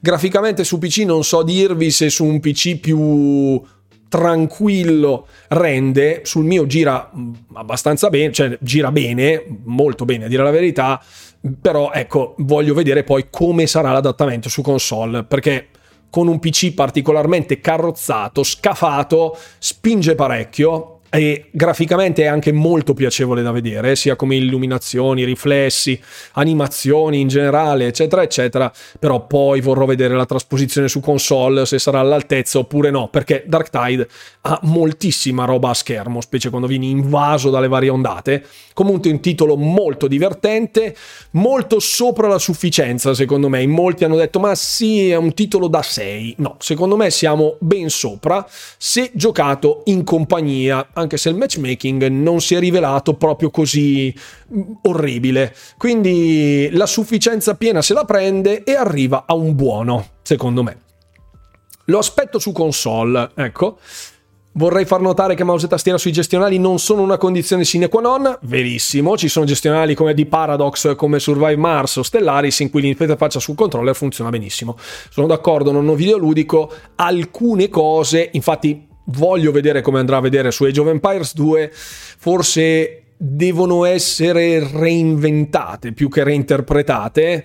E infatti anche a livello di gestione su Age of Empires 2 ci sarà una facilitazione per la movimentazione dei gruppi. Da qui poi, specie nell'ambito competitivo, ci saranno diverse categorie di matchmaking per schierare i giocatori a seconda del dispositivo che utilizzano, così come è giusto che sia. Quindi non dico sia una condizione sine qua non, perché per carità, eh, però secondo me è una buona base da cui partire piuttosto che reimmaginare un controller sarebbe secondo me più semplice implementare mouse e tastiera. Poi non sono un developer, non so quanto ci voglia per fare una cosa del genere a livello tecnico. Magari è una bazzecola, magari è la scalata dell'Everest a mani nude, non lo so. Esatto, esatto. Mouse rimane la soluzione migliore per gli strategici. Sì, ci sono degli strategici assolutamente ottimi e godibili, come diceva Nonno Videoludico, anche con il controller. Però boh, dipende sempre se poi il gioco vale la candela. Eh, secondo me è, più semplice anche per un utente non avvezzo al mouse e tastiera sul videogioco, cioè non nell'FPS dove il mouse, se non sai gestirlo bene, ti dà un po' l'impressione del vomito e muoversi con WASD non è proprio così ehm, diretto per un utente che non ha mai giocato al PC, uno strategico banalmente è schiacci il tasto, lui fa cose e con il mouse, bene o male, lo, l'abbiamo usato tutti un po' nella nostra vita, quindi non è che bisogna essere dei cecchini e avere dei mouse a un miliardo di DPI. Ehm, non puoi competere con dei coreani con mouse and keyboard, già ti asfaltano uguali, figurati se giochi col pad. E vabbè, qua ci siamo. Monkey l'ho trovato più comodo da giocare col pad piuttosto che con mouse e tastiera, ad esempio. Io vi stupirò, da grandissimo amante di Diablo 3, quando è arrivato il porting su console, cioè quando arrivò su console Diablo 3, il... Um, come si chiama? Reaper of Souls, l'espansione, iniziai a giocare molto di più su console che su PC era molto più comodo, molto più da divano, forse anche per l'approccio più morbido di Diablo 3 rispetto a Diablo 2. Comunque, questo per dirvi che non sempre abbandonare il supporto sul quale è nato un gioco sia un male. Quindi aspettiamo e vediamo giocare Total War con il pad non riesco nemmeno a immaginarlo. Sono d'accordo, Meganat, effettivamente è un, è un, è un titolo che non, non, si presta. Sono finiti i tempi dove gli strategici venivano adattati alle console con una versione apposita come Sid Meier Pirates. Personalmente vengo dal mondo PC Alienware, ma ho spostato il gaming da anni esclusivamente su console. Il cervello ha dimenticato mouse e tastiera. E va benissimo così, non ho videoludico, ci mancherebbe altro. L'importante è divertirsi e essere comodi. Ecco. Ehm, comunque, Return to Monkey Island, il nuovo capitolo della saga, ehm, con una direzione artistica che ha suscitato le peggio polemiche. L'ho giocato poco, non sono riuscito ancora a giocarlo come avrei voluto, a dire la verità. Sicuramente è un titolo molto buono dal mio punto di vista, fra la B e la A direi io, mh, mm, sebbene io abbia amato i primi due capitoli di Monkey Island e non li giochi dall'epoca, però è ancora troppo presto per me per valutarlo. Purtroppo questo fa parte del mio backlog, assolutamente, e ehm, purtroppo, lo dico chiaramente, non, non c'è nessuna vergogna nel mostrare il nostro backlog folto di titoli anche noti e celebri. Comunque, non giocato. Purtroppo non giocato. Mi dispiace. Monkey Island B gli manca qualcosina, io sono la gomma, tu la colla, assolutamente, molto appropriato, combatti come una mucca. Comunque va fra la A e la B sostanzialmente, vedo dalla chat. Eh, Total War non lo vedremo mai su console, mi sa, penso proprio anche io. In effetti gamepad in, pol- in poltrona più TV 55 pollici e gatta sulla panza non ha uguali, ciao. Poi se è anche una gatta che magari ti ronfa addosso, e eh, vabbè, che mouse e tastiera de che. Finito, molto bello, poi vabbè, da vecchio, grandi emozioni, però non credo valga S, dico A. Ecco, perfetto, va bene, ci sta, ci sta. Sapete che potete esprimere liberamente il vostro parere. Se uno dice ah, Monkey Island per me è D, va benissimo, argomentiamo la cosa e condividiamo nella community che comunque, ripeto, bazzico anche su altri canali. Questa community, cioè voi in questo momento, benché ristretta e anche numerosa, fra virgolette, per il sottoscritto, fin troppo numerosa per il sottoscritto, è una delle più educate e corrette che si vede su Twitch. Quindi, bene, bra- grazie, un, un plauso a voi. Football Manager, vediamo Monkey B, dice nonni videoludico, idem non giocato, non mi piace. Assolutamente d'accordo, per carità. Football Manager, peccato che è la versione mobile B, la versione PC A. Football Manager mettilo in A, a prescindere così equilibriamo il mondo. Qui S dice Stedan, per, per Football Manager, io ragazzi sapete già benissimo dove vada a finire, perché non l'ho giocato e non intendo farlo, sono un grande nostalgico di PC Calcio 6, credo. Credo fosse l'ultima versione che provai. Mi ha divertito molto Football Manager, il secondo boss è indimenticabile, bello anche il combat system, ma poi vuoi mettere il lens flare e il ray tracing? Ah no, no, perfetto, esatto. Esatto, non giocato, guarda che bella che era la tier list con Football Manager in A, proviamo? Scusate? Ah, perché così era tutto... Eh, ma mancano due sulla S, quindi no, no, no, no, no non si può fare, non si può fare, non si può fare. non seguo il calcio, lo so, è un mio limite. Guarda, ah, sfondi una porta aperta con il sottoscritto. Io l'ultima cosa che ho visto di calcio sono stati i mondiali. Ah, vabbè, non fa testo perché erano tipo l'altro ieri. Però prima di quello credo che siano stati ancora i mondiali precedenti o gli europei, forse. Ecco, una cosa del genere. Comunque, niente di, niente di che. Io non, non, tifo, esatto, mi scrivono Forza Atalanta, io la sento nominare a destra manca, io credo di essere, sono stato solo una volta allo stadio per non andarci mai più, non fa proprio parte del mio modo di vivere il calcio in generale, né da eh, spettatore da divano, né tantomeno da stadio. Manuel 92 eh, si è unito dal disagio, ciao, benvenuto a bordo. Sono tifoso della mia squadra solo per la rivalsa sociale, per il resto odio tutti. Perfetto, PC calcio che ricordi. Molto bene, qui scattano le lacrimucce. Ghost Song. Ghost Song, allora, Ghost Song allo stadio sì, non, non, per il calcio, non per il calcio. Gli stadi ne ho visti tantissimi per i concerti, chiaramente, e non per il calcio. Um, Ghost Song. Ghost Song va fatto un discorso in generale. Quando lo provai in live mi trovai particolarmente a disagio con i controlli.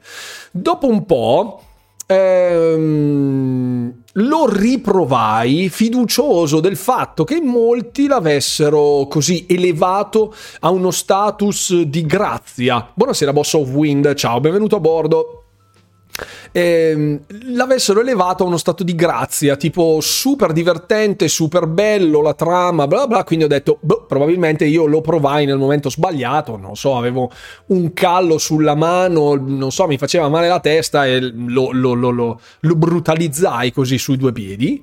Eh, lo riprovai e mi diede pressoché le stesse sensazioni dell'andata, quindi non mi è piaciuto, non mi è piaciuto, eh, l'ho girato e rigirato, allora, da un punto di vista di concept in generale è carino, hm? niente di fantasmagorico. Il fatto che non ci sia il, eh, l'action cancel, cioè che non si possa doggiare una volta fatto partire l'attacco e le animazioni durino 18 giorni, mi ha fatto irritare veramente. Ehm, in una maniera catastrofica. Ecco, io purtroppo sono super esigente, specie quando si parla di Metroidvania, nella responsività dei comandi e nell'action cancel, cioè quando si fa un attacco e tu rotoli o salti e l'attacco viene interrotto. Invece sembra quasi punirti questa cosa. Da un punto di vista dei controlli non mi è piaciuto per niente. E per me un Metroidvania con i controlli non perfetti parte già dalla C. Se se c'è qualcosa di sotto, che, cioè, se c'è qualcos'altro sotto che non mi aggrada, per me è tacchetta sotto. Mi spiace, purtroppo non, fa, non ha fatto per me. Ci ho dedicato 5 ore più o meno, una e mezza in live e un 3 ore circa eh, dopo, giorni dopo, molti giorni dopo, però no. Allora Tunic lo odierai e invece no, secondo me Tunic... Eh, è, è, differente rispetto Metroid, al Metroidvania alla Ghost Song, secondo me. Tunic, uh, Tunic direi proprio che ha un altro un altro appeal proprio di ludico a livello proprio di gameplay, di appagamento proprio nel giocarlo e è molto diverso anche come ti impronta a giocare. Ti dà proprio uno start completamente diverso. Non è scevro di difetti, eh? Anzi, però tra Ghost Song e Tunic c- c'è un abisso, c'è un abisso. Quindi Ghost Song per me è insufficiente. Mi dispiace. Pubblicità di serie S. Oh, finalmente, ogni tanto una pubblicità di Xbox. Grazie per aver visto la pubblicità. Raziel, grazie mille, benvenuto a bordo. grazie, grazie. Provato poco, non mi ha preso, condivido sui controlli. Bravo, Nakata, grazie mille per il supporto. E ho sentito cose tipo, eh, ma ha avuto tantissimi anni di sviluppo, quindi è bello. Ecco, queste, questi sillogismi aristotelici mi, mi, mi irritano tipo un gioco che ci si è impiegato tanto a svilupparlo, sicuramente avrà una grandissima cura per i contenuti, una grandissima cura per i contenuti significano ottimi contenuti, quindi un gioco che ci ha impiegato tanto a essere sviluppato è un, con- è un contenuto ottimo, questa cosa non esiste, eh. quindi eh, cioè il flipper a tre palle, eh, non so, eh, che mio nonno ha tre palle per qualsiasi motivo, mio nonno è un flipper, una roba del genere, una cosa del genere. Allora, quale Metroidvania consiglieresti? Control. Eh, anche Tunic non interrompe, peccato Song, io invece l'avevo trovato ottimo. Sì, eh, il fatto che Tuning non abbia l'animation cancel, ma abbia, non sia già in bidimensionale e sia molto più permissivo da quel punto di vista, lascia chiudere un occhio, fra virgolette, su quella che è una sbavatura, ma le animazioni sono tipo tre volte migliori di Tunic rispetto a Ghost Song, ma molto, ma, ma di molto. Considerate che l'ha sviluppato uno, tra l'altro Tunic, quindi salutiamo Duke Nukem Forever, esatto. esatto esatto. Salutiamo anche, eh, porca miseria che mi ricordo male. Ehm, mi sfugge sempre il nome, quello che ha levato lo scettro a, a Duke Nukem Forever come development hell, cavolo, quello di Ubisoft. Mm, mi manca la... ma ce l'ho sulla punta della lingua. Maledizione, non me lo ricordo. E ho detto C perché non volevo essere cattivo. Adesso voglio vederti, Stedan qui, il prossimo finisce al volo nella S. Buonasera Cloud, benvenuto. Beyond Good and Evil, grazie mille Red, scusami. Eh, io ogni tanto ho questi lapsus. Grazie mille a tutti coloro che lo stanno scrivendo in questo momento, dimostrando che io sia un cotechino. Grazie mille. il fatto che non interrompe sta lì il bello. Dark Souls scuola, sì, appunto, sempre nei limiti della decenza, perché se non cancella l'azione ma sta lì due secondi a pigliare gli schiaffi, anche no, anche no. Pentiment, signori. Allora, mettiamo da parte, facciamo un prediscorso su Pentiment, prendiamo il fatto che io ami Obsidian e quello che produce con l'ingegno, la creatività e l'attenzione al non ripetersi, a creare qualcosa di autentico pur minuscolo, pur all'interno di una piccola bolla, ma quello che viene creato sia genuino, sano, nutrito dell'amore dei developer. Prendiamo tutta questa roba, che secondo me è tipo la dichiarazione mia a Giosuè Segatori, in arte John Schaffer, la prendiamo e la lasciamo da parte. Quindi abbandono il discorso passione per i titoli Obsidian e per come lavora Obsidian. La mia stima nei loro confronti in questo momento sparisce. Istantaneamente, boh, sparita. Obsidian è un titolo sviluppato dalla qualunque, da zia Peppina, ok? Zia Peppina ha deciso di fare un'avventura grafica old school basata in maniera completamente testuale con praticamente zero animazioni a schermo, se non proprio quelle ehm, delle linee di interpretazione visiva, di espressione facciale veramente bassissime, eh, lievi, ma molto curate. È praticamente eh, totalmente assente la soundtrack eh, il sistema di scelte ricalca lo stile, l'ar- l'archetipo classico delle avventure grafiche del stile LucasArts, usce- unendo anche al suo interno una sorta di ehm, eh, ambivalenza morale in base alle, ai tratti che scegliamo di prendere per la creazione del nostro personaggio, che non è Guybrush Threepwood, ma è tu trasposto nel corpo di, um, di un, uno scrivano, di un miniatore eh, presso l'abbazia, dell'abbazia di Tassing, se mettiamo questo e lo trasponiamo su schermo, può uscire qualsiasi avventura grafica, eppure, pur con la semplicità, la genuinità degli elementi che la compongono, Pentiment è un capolavoro punto, io mi sono divertito un sacco. Personalmente l'ho trovata un'esperienza di un'immersività incredibile che avrebbe potuto raccontare qualsiasi cosa, ma con la ricchezza di dettagli, il trasporto che ti coinvolge sin dalle prime fasi di gioco se permetti al gioco di catturarti e non ti fermi al oh che palle, tutto scritto perché in moltissimi mi hanno detto c'è troppa roba da leggere. Posso capire che non sia un titolo così accattivante, ok. Poi se ci sono le, le cutscene poi si skippano, quindi cioè, non capisco quale sia il problema. Comunque, davvero, se uno è un amante delle avventure con una trama, con qualcosa di scritto in maniera esemplare, Pentiment è il Goti. Punto. Basta. Scusate, e basta. Scusa. Poi ditemi se ho sbagliato, eh. Io questo. Adesso rileggo. Pentiment è un cavolo di S senza se e senza mai, ispirato di nicchia, una perla rara che brilla nel catalogo, frutto della volontà di Obsidian di creare ciò che a loro piace che non debba per forza riscontrare i consensi della massa, ciò lo rende S. Pentiment D mi fa venire sonno e ci sta. Uno non piacciono le avventure di grafiche eh, scritte, non lo gioca. S dice Hawkeye. Pentiment che quando, per quanto mi riguarda fa tra la A e la S. Nella categoria delle avventure grafiche per me è uno degli esponenti migliori degli ultimi anni. Sono super d'accordo. S è troppo, A è giusto. Per me è S. Poi giustamente, ognuno dice la sua. Pentiment secondo me A è un buon titolo, ma non è un'eccellenza. Nel campo delle avventure grafiche, secondo me, è un must. È un must. Pentiment F perché ci sono troppe lettere scritte a schermo, grazie Fix. Sarò controcorrente ma l'ho trovato lento. Ah, ma nessuno dice che io quello che dica io è la legge, eh, ragazzi. Questo è il mio parere, ci confrontiamo anche con i vostri pareri. Uno mi dice, oh, Ghost Song è best Metroidvania ever.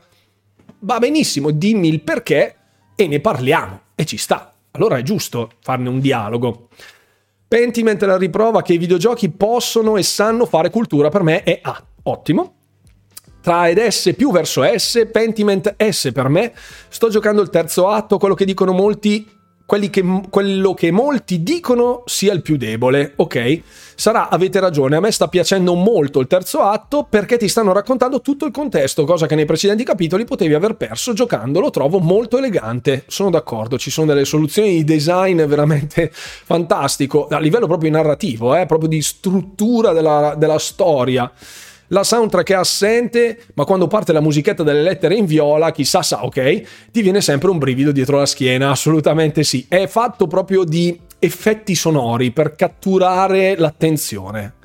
Nel suo genere S, poi può non piacere, ovviamente, ci mancherebbe altro. Che palle, i libri sono tutti scritti. Se vai ad accessibilità nell'aiuto locale ti legge tutto, infatti hai sbagliato perché il Goti delle avventure grafiche testuali è God, è God of War. Salutiamo God of War che ha avuto il premio come miglior gioco di Pentiment.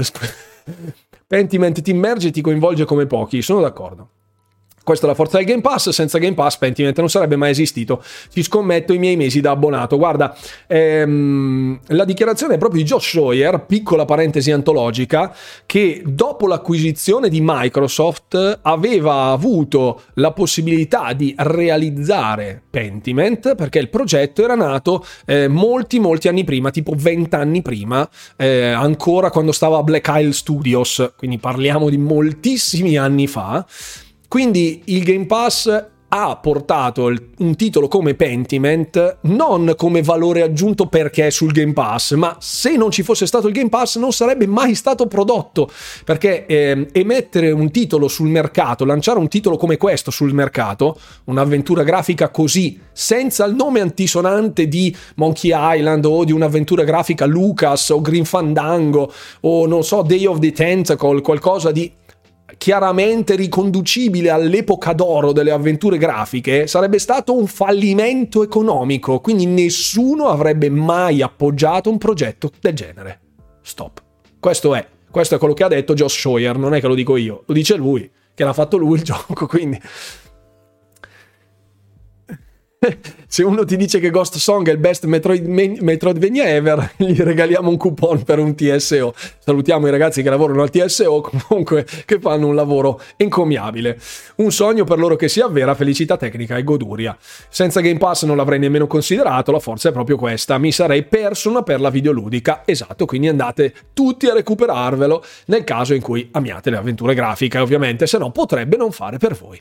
Avanti! Avanti che sono le 22.20 e il tempo è tirannosauro. The Legend of Tian Ding, picchiaduro a scorrimento vecchia scuola, molto brawler da, da Final Fight cabinato.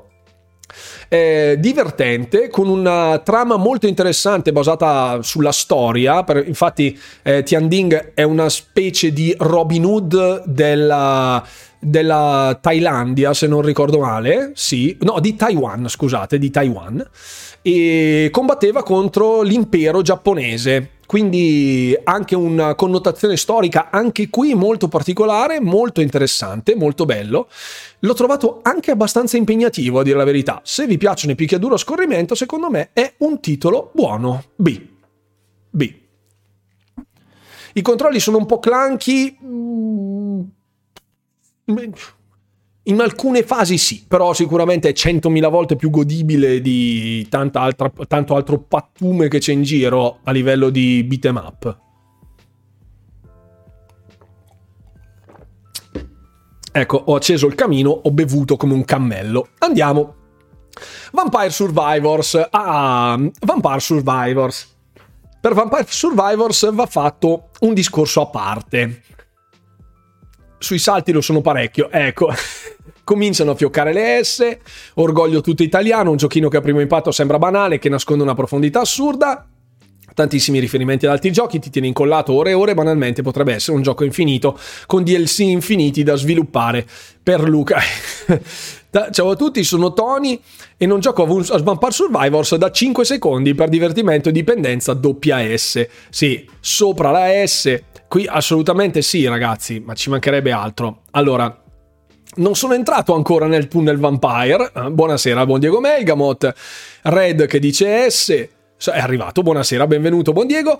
Eh, sì, Vampire Survivors eh, nel suo ambito, se vogliamo, è un titolo estremamente coinvolgente, nella sua semplicità merita sicuramente una menzione d'onore. Il gioco ha una sua profondità, se vogliamo, basato più sulla ricerca dell'appagamento personale e dell'imposizione di livelli di, di, di obiettivi, nell'autoimposizione di alcuni obiettivi, cioè del resistere più possibile, dello sconfiggere la morte, di sbloccare tutte le cose, di raggiungere tutti gli achievement.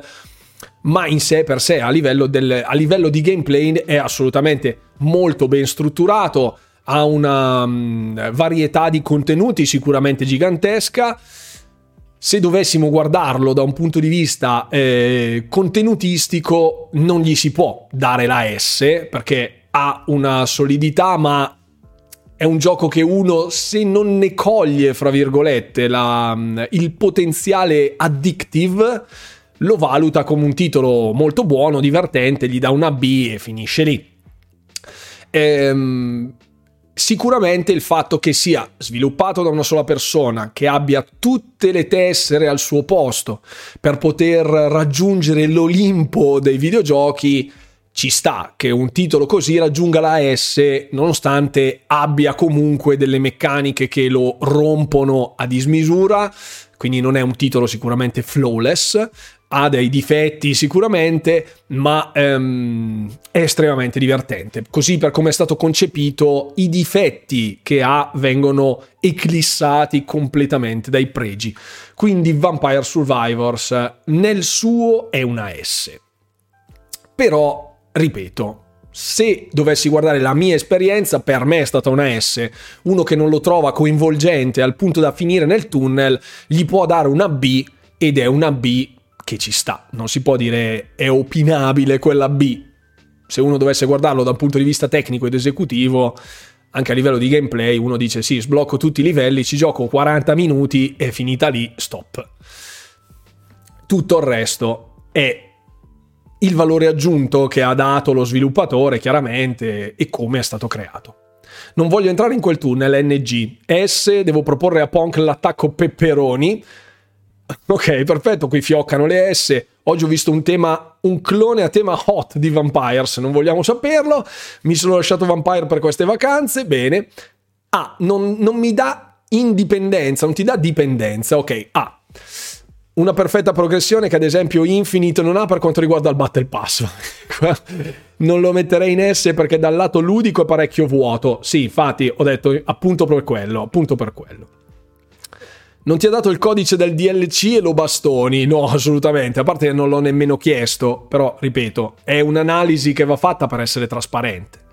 Ehm, poi il fatto che mi abbia catturato particolarmente sia un'esperienza ludica, mh, mm, eh, anche proprio en passant, rappresenta un po' l'essenza del gioco, cioè che il gameplay è tutto rispetto alla grafica, quindi si merita un, un, un, encomio di superlatività rispetto agli altri, però ripeto, è più dovuto al gusto personale. Il fatto che sia un titolo buono o ottimo o sufficiente dipende anche da come uno lo vede. Io che ho un po' la mania dell'achievement hunting, lo volevo sviscerare tutto e ti tiene lì. È droga pura questo gioco.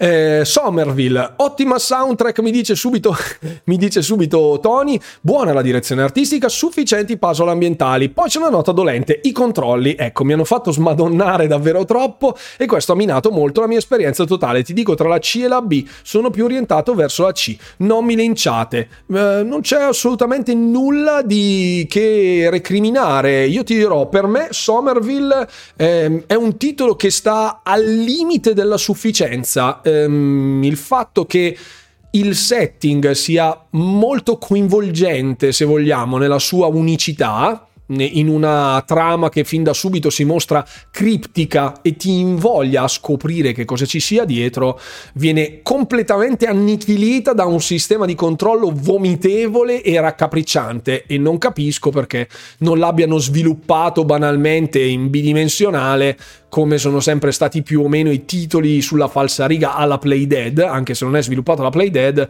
avrebbe avuto sicuramente meno problemi e avrebbe concesso all'utente di concentrarsi sulla componente più narrativa, senza dover per forza andare a muovere delle cose senza sapere dove ruotare esattamente, se in un lato o nell'altro, capire come si muovono le cose su un fondale magari lunghissimo, che dici ma che cavolo hai messo un punto là dove devi andare a pigiare, trattenere, che non capisci nemmeno che cavolo sta facendo. Quindi per me la sufficienza se la prende perché, ma proprio è un sei politico, perché capisco quanto possa essere stato eh, quanto possa essere interessante nella sua interezza, però davvero bisogna riuscire a mandare giù un, una gestione proprio dei controlli molto deficitaria. Quindi, ecco, sto leggendo, mettilo in D, perfetto, per me va in D proprio, sei pure buono. L'unico difetto troppo corto, dice Pablo ZC, NG, ma siccome sci-fi per me passerebbe già in B. Adoro la fantascienza, esatto, vabbè, ci sta. Somerville ha dei difetti, il peggiore è che non mi ha lasciato nulla, zero emozioni, che delusione. Ah, questa è brutta come cosa. Non l'ho completato, eh, non l'ho completato. Somerville, delu- Somerville delusione totale, controlli imprecisi e troppo breve, dice Nakata. Ma anche dei difetti, comunque. C è troppo alto anche per il resto della chat, pare. Siamo vicini a Natale. Qualcuno deve prendere in mano la situazione. Ah, dice Red. Rune gli ha dato il 6 natalizio all'inizio, addirittura è così un disastro. No, vabbè, ripeto, è un'esperienza che mi ha infastidito dal punto di vista dei controlli, al punto da minare proprio l'immersività. E mm, non mi è piaciuto, ecco, mi, mi, ha rovinato l'esperienza questa cosa. Mm, posso essere estremamente sincero, questo è sapete che mi baso sulla fattualità delle cose, non dico ah, gli do C perché tutti hanno detto che è un gioco da 8 e io voglio fare quello caustico che tira feci di babbuino su chiunque per fare i bait. No, eh, non mi ha coinvolto come mi aspettavo. La patch lo ha migliorato S. Eh, la miseria, non lo so, non, non l'ho giocato, l'ho giocato praticamente al day 2, non one, al day 2 l'ho giocato. Quindi presumo che la patch non fosse ancora stata implementata al secondo giorno dalla release. Qui ragazzi andiamo dritto per dritto con una carrellata di titoli che non sono riuscito a giocare e quindi li metterò molto rapidamente nella sezione non giocato. Ci va praticamente quasi tutta la sezione degli Walking Dead, a parte, eh, a parte Mission, che credo sia questa qua, se non ricordo male. Adesso non ricordo quale fosse. Una era la Season 2, una era Mission, ora non ricordo. Comunque ho giocato solo uno di questi e non sono eh, un appassionato degli Walking Dead. Chi ha detto che è un gioco da 8 vince un biglietto assieme a quello di Ghost Song. The Walking Dead Season 1 e 2 sono gli unici due giocati a quelli che mi sembrano più ancorati all'idea di sopravvivenza. Unica storia interessante soprattutto visto il collegamento molto diretto tra i due capitoli. Non vi aspettate una qualche reale incisione da parte vostra nella storia, godetevelo più come un vero film interattivo, quindi super su binari, super pilotato. C anche se il primo era una B, ma i DLC non ricordo molto interessanti. I Telltales di The Walking Dead sono i migliori Telltales in circolazione insieme a Wolf Among Us, per me un ha. Io Wolf Among Us, per esempio, per me è un'avventura Telltale da S, ma in generale come, una, come avventura grafica con quick time event, eccetera, eccetera, è un titolo da A, sicuramente, Wolf Among Us. E aspetto il 2. The Walking Dead non mi ha coinvolto perché non sono un amante degli Walking Dead. Ehm, questo non l'ho ancora giocato, presumo, ma tutta la saga S, ok, io non sono un amante della saga, quindi non so dirvi. I Telltales di The Walking Dead sono i migliori Telltales in circolazione insieme a Wolf Among Us, per me un C. Ah, ok, perfetto, quindi assolutamente non avvezzo ai Telltales. Anche per me Wolf migliore per via del contesto, sì, un po' quelle dark fairies, tales, eccetera giocata tutta la serie è interessante anche se va calando e poi immagino che l'entusiasmo vada ad affievolirsi con così tanti capitoli. Andiamo veloci e andiamo su Amnesia. Amnesia ho giocato poco il primo, la collection, e eh, mi è piaciuto, fra virgolette, mm, il setting in generale. No, non fanno per me in generale questi giochi. Ehm, però troppo poco per essere valutato in maniera ampia, così come Soma. Ecco, li ho adocchiati, provati e ho detto, ma interessante, vedremo più avanti e poi ovviamente eh, sono stati sepolti nel backlog. Amnesia Collection direi conviene solo per The Dark Descent, titolo che precede quella moda di fuggire dai nemici già visto in Penumbra dove si accostano anche alla risoluzione di enigmi non proprio difficili ma particolari vista la possibilità di sollevare molti oggetti rendendo i puzzle basati quasi sulla fisica. A Machine for Pigs è stata una delusione come scrittura, cosa per cui questo tipo di videogioco si sorregge. Per me C, il corridore sognante, stronca sostanzialmente Amnesia eh, nel, nel, suo, nel, nel suo complesso. Mi piacciono un sacco i frictional, ho proprio repulsione per queste nuove avventure grafiche in generale, posso capire. Amnesia NG è e più leggo il titolo, più cala l'interesse di provarlo. E devo, sono delle esperienze molto di nicchia, secondo me. C'è tanta roba all'interno. Non dico siano dei brutti titoli, eh, non fanno parte del mio modo di divertirsi videogiocando, sono più delle esperienze da affrontare one shot per dire sì, l'ho finito, basta, per cultura personale, visto che è un titolo abbastanza celebre, benché underground con molte virgolette dietro, eh, fra virgolette, Soma mi è piaciuto di più rispetto a Amnesia in generale, proprio così subito dalla partenza. Un po' troppo claustrofobico, se vogliamo, Amnesia dal mio punto di vista. Ecco, l'ho trovato così, che provoca una sorta di assenza di ossigeno. Stroncare no, però non è nulla di eccezionale, ok. Soma è una sci-fi horror da giocare o da vivere. Amnesia fece grande scalpore in quegli anni dove YouTube era solo più di pie e scary reaction. Sì, immaginavo che poi andassimo a piene mani nel momento d'oro di YouTube dove chiunque avesse un canale aperto e scorreggiava o ruttava in un microfono faceva 100.000 iscritti in una settimana. Adesso io mi devo mangiare praticamente pane e editing per riuscire a farne tipo 700 in un mese. Um, il Rebirth per me è ah, molto bello. Uh, Passerotto è un appassionato dei frictional, quindi mi fido della sua valutazione di esperto del brand dei frictional games in generale. Che comunque, ripeto, per me sono dei titoli da provare proprio una corsa su ogni attrazione del Luna Park per averle provate tutte e basta. Gunfire Reborn, qui siamo su un tasto molto dolente. Gunfire Reborn è un titolo molto interessante. È Passerotto è socio di minoranza di Frictional, scrivono nella chat e si scoprono gli altarini Passerotto. Gunfire Reborn è un titolo che ho trovato molto croccante, divertentissimo, specie se giocato in cooperativa.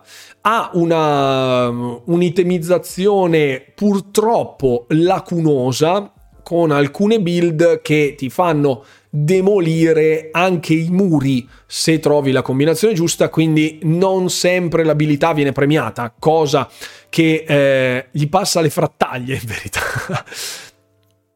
Un'itemizzazione che è basata sì chiaramente sulla fortuna come tutti i roguelite, ma ehm, manchevole da un punto di vista di potenzialità. Eh, ludiche basate solo ed esclusivamente sulla skill. Quindi se le armi non arrivano e sfiga vuole di trovarsi in un punto dove la build che stavi inseguendo fino a quel momento si rivela inefficace o particolarmente inefficace, puoi essere chi vuoi che quel punto non lo passi.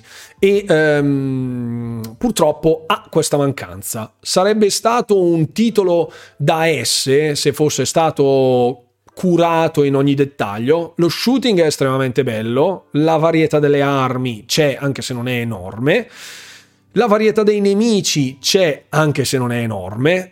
Parliamo di un titolo indie, chiaramente, quindi molto bassa, ma alla stregua di Hades per dire che non ha tonnellate di nemici e i setting sono fondamentalmente quattro. Quindi anche Gunfire Reborn non si distanzia molto dai titoli più celebri del genere, purtroppo non dico che non è skill based, però se uno si impegna a fondo con tutte le sue abilità, con tutte le possibili ehm, così, frecce al suo arco per poter battere il gioco anche in una condizione di svantaggio, è molto molto molto molto difficile riuscire a superare determinati tipi di ostacoli. Quindi se hai la build sbagliata o ti trovi il, il boss sbagliato, sei fritto.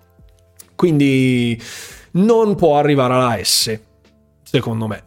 Io lo metto un ciappellino sotto, non so che cosa ne pensate voi, però per me è un ottimo titolo, mi ha divertito molto e infatti è installato sia sulla serie X che sulla serie S, perché ogni tanto una partitina ci sta. Eh, sì. Concordo a S come, indie di questa, come indie di quest'anno insieme a Prodeus, fantastico, anche Prodeus ovviamente. Ehm, ok, S stupendo, perfetto. Persona 5. Persona 5 non l'ho giocato perché l'ho giocato tipo due ore qualcosa, quindi sono arrivato praticamente neanche a metà del prologo.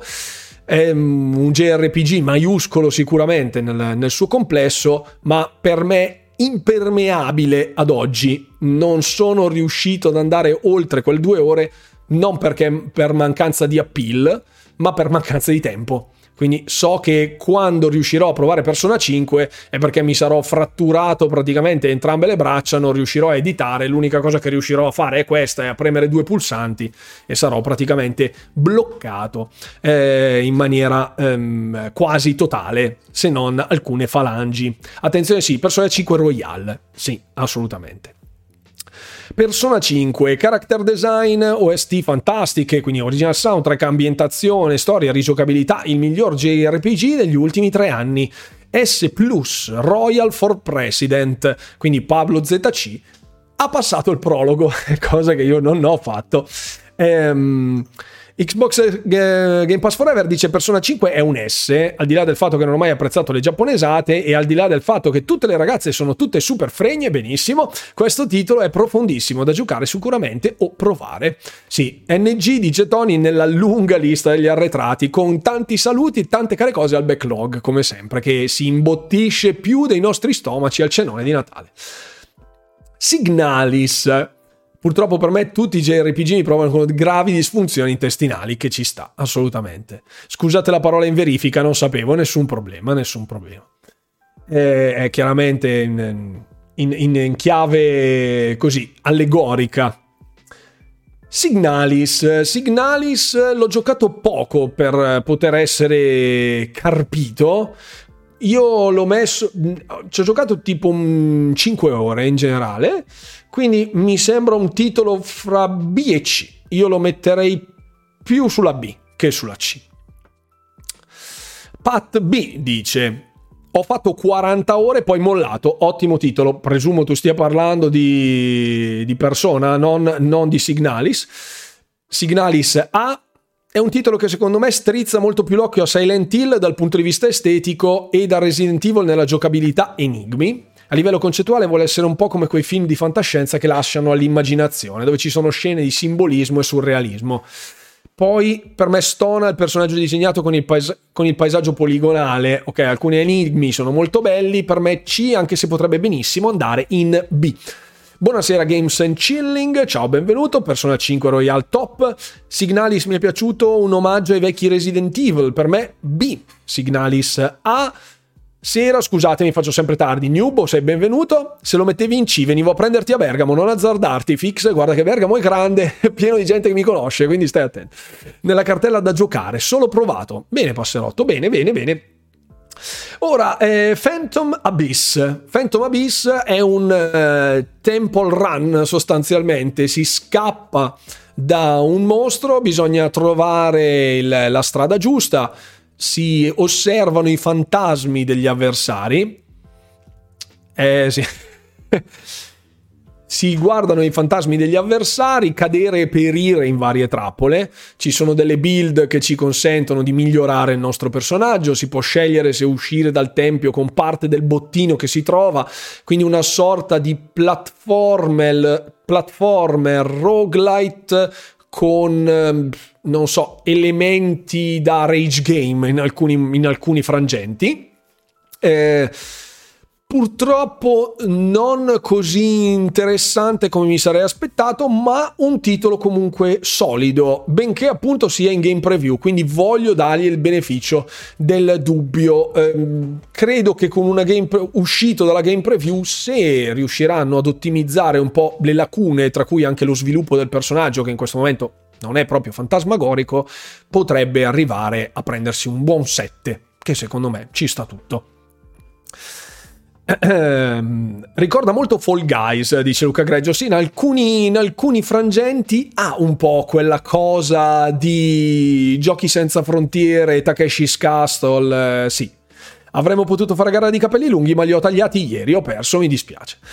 Phantom a me ha divertito, in realtà più che altro i controlli molto responsivi sono ottimi. Sì, infatti è una, del, è una tra le cose che ho apprezzato maggiormente. Alcune, alcune, cose però sono proprio un po' forzate, vogliono farti soffrire in alcuni casi, e quindi tende ad essere un po' sbilanciato con una creazione, magari una crescita del personaggio migliore, potrebbe raggiungere un equilibrio molto più gradevole. Su High on Life posso uccidere la testa con il triciclo volante, non ne posso più. No spoiler, grazie. Eh, andiamo, allora, Frog Detective l'ho provato con le mie figlie, l'ho provato ed è un titolo per bambini, ma fatto anche un po' male, se vogliamo. Eh, non ha per niente mordente e... No, non ci siamo, non ci siamo, non ci siamo. No, no, no. Peccato sia asincrono, sarebbe stato divertente un multisincrono. Eh, lo so, lo so, lo so, lo so, lo so. Sarebbe stato bello. Sarebbe stato bello. Ehm, qualcuno ha giocato Frog Detective perché penso di essere stato tipo l'unico sul pianeta Infatti qua parte già il corridore sognante con Custom Quest, eh, che è un titolo molto datato, molto molto molto. Hai sbagliato tempistica, ah, hai visto, t'ho fregato stavolta corridore sognante, mi dispiace, ti ho fatto fa- adesso saltiamo e lasciamo Custom Quest alla fine, così almeno deve riscriverlo. no, ok. Passiamo a Custom Quest. Eh, titolo di Tim Schafer della prima ora, se vogliamo, che ho giocato su Xbox 360, se non ricordo male. Credo proprio di sì. Ehm, non mi ha fatto impazzire. Eh, la trama, benché sia semplice e interessante da qualche punto di vista, non si stacca secondo me dalla sufficienza. Un'esperienza datata, direi. Datata. C'è anche Custom Quest 2 che migliora diversi aspetti del titolo, qualcosa di dimenticabile. Co- Prometheus 26 si è unito al disagio, ciao, benvenuto a bordo. Costume Quest è perfetto per i più piccoli ad Halloween. L'ho preferito al 2, che si trova anche nel pass, dove il gameplay è stato semplificato ancora più del primo capitolo. Se giocato c'è bisogno di giocare DLC, poiché è ponte di collegamento, che tra l'altro era gratuitamente riscattabile il DLC. Ponte di collegamento fra i due capitoli, gratuito sullo store, esatto. Titolo semplice, a turni, dove però il gameplay consiste nel premere i pulsanti al momento giusto e non c'è molto da pensare, quindi non è una strategia vera e propria C. Perfetto. Meno male quello che pensavo io, anche a livello di voto, eh, seppur seppur la disamina sia giustamente più approfondita. Secondo me il corridore si controlla i trimestri, si prepara le recensioni, poi si dà il copy paste nel momento opportuno. Mi sa di sì. È più di una tipa che ha lavorato per Pixar e poi ha creato il titolo in un game jam in casa da Bolfine. Sono nati così anche Stacking e un altro titolo di cui non ricordo. Tim Schafer ha scritto due cavolate per il gioco, solo per il primo. Ok.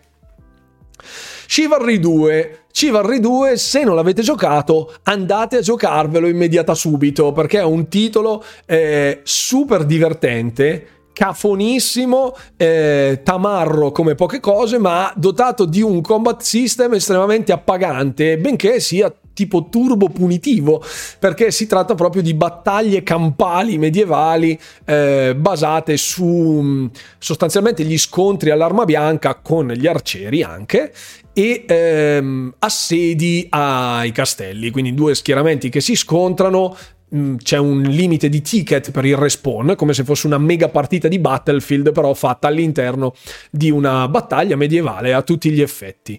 È super divertente, eh, i comandi, se vogliamo, sono eccessivamente complessi, poi si cerca di renderlo più simulativo possibile a seconda dell'arma che stiamo utilizzando, dandogli una caratterizzazione più tattica se vogliamo, più simulativa se vogliamo, ma non riesce mai ad eccellere da questo punto di vista ed è più la brama di sangue del lanciarsi nella mischia e massacrare e menare fendenti a tutto andare. Quindi questo è Chivalry 2, un'esperienza sicuramente cafonissima, molto divertente, un titolo buono secondo me, è un titolo da sette pieno, ecco, non è un titolo che si prende la sufficienza, poi chi lo ama sicuramente potrebbe spararlo anche più sopra, ma uno, uno, uno che non è avvezzo a questo tipo di videogiochi potrebbe porlo tranquillamente nel rango sufficiente. Ecco, Chivalry mi annoia dopo un'ora massimo, cioè giocato più per fare le missioni del Game Pass, infatti può essere. Eh, buon lavoro per domani mattina, nonno videoludico, ciao, grazie per essere stato con noi. Una, oh, il crossover di Naraka con Nier solo per il multi? Sì, mi sa, mi sa di sì. Chivalry 2 per me è B. Chivalry è un gioco tra B e A, una figata essere uno scenario medievale dove con i tuoi compagni combatti per vincere con urla, uccisioni cruente, immagino così le battaglie passate, ma quando lo giochi senza un buon team un po' di frustrazione sale, forse l'ho trovato un po' legnoso, infatti sì, un po' la disamina è quella fondamentalmente, quindi torna tutto, il cerchio si è chiuso. Ah, adesso arriviamo a un periodo, a un pezzo abbastanza succulento. Anzi, sai cosa facciamo? Le... ecco, ma vedi che il corridore sognante mi anticipa. Adesso questa roba non va bene. Eh, corridore sognante adesso espulso per due minuti. Um, io, io, aspetterò a leggere quella del, del, del corridore sognante Ecco, tutti stanno scrivendo di A Plague Tale, ma io non metterò Plague Tale in questo momento, anzi guarda, li lascio alla fine, prima metto tutto il resto e lascio i titoli più cicciosi alla fine. Così almeno vi frego tutti. Ok, ci metto anche questo, guarda, là. Bene. Chiedo il VAR, mi dispiace, sondaggione, no no no no, no un po' godo. Adesso ho scombussolato tutte cose, così almeno, ecco, i titoli che so avrebbe sicuramente recensito il corridore sognante, l'ho fregato.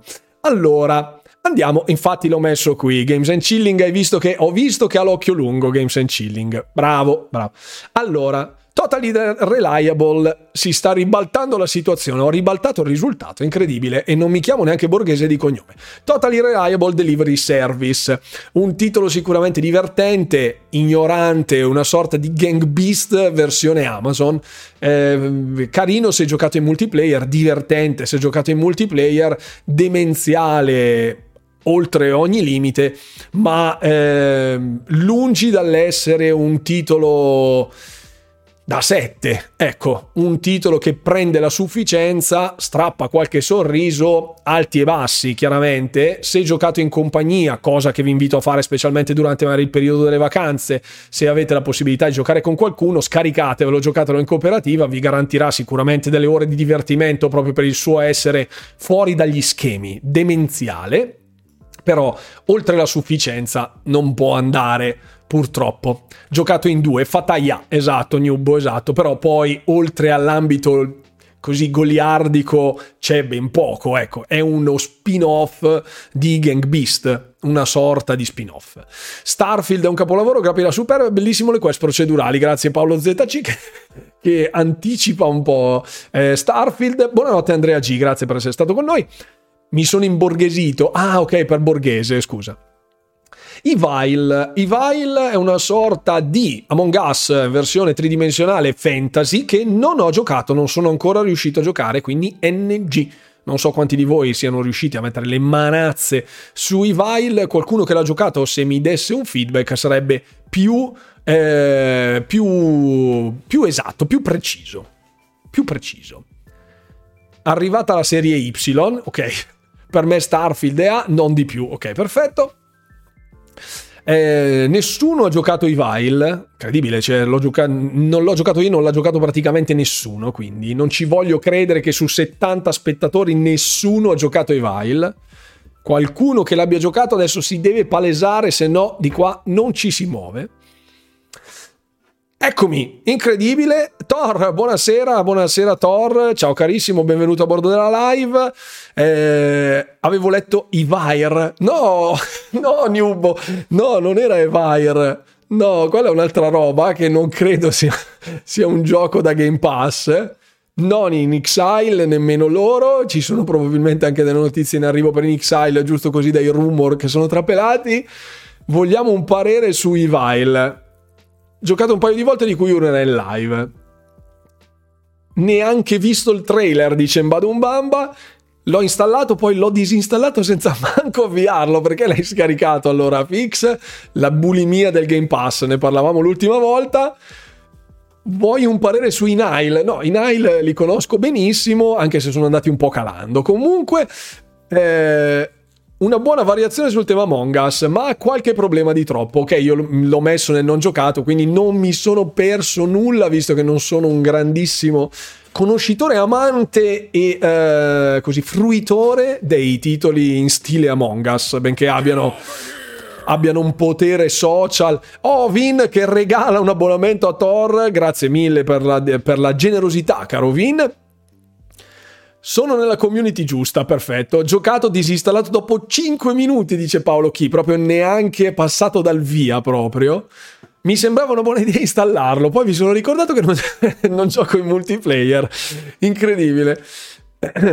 I Vile sono un gruppo inglese di trash metal. Sì, gli Evil però. Questo è Evil con due L, non Evil. Ok, per me B massimo, B massimo. Per me non esiste, per cui Vile è il Molise, ma quello di prima c'era la coop locale, totally reliable. No, non credo ci sia la coop locale, credo sia solo coop online, se non ricordo male. Non c'è la, lo split screen, se non ricordo male, non c'è. Potrei sbagliarmi in Badumbamba, eh? potrei sbagliarmi. Se qualcuno l'ha giocato in split screen, Niente split, perfetto.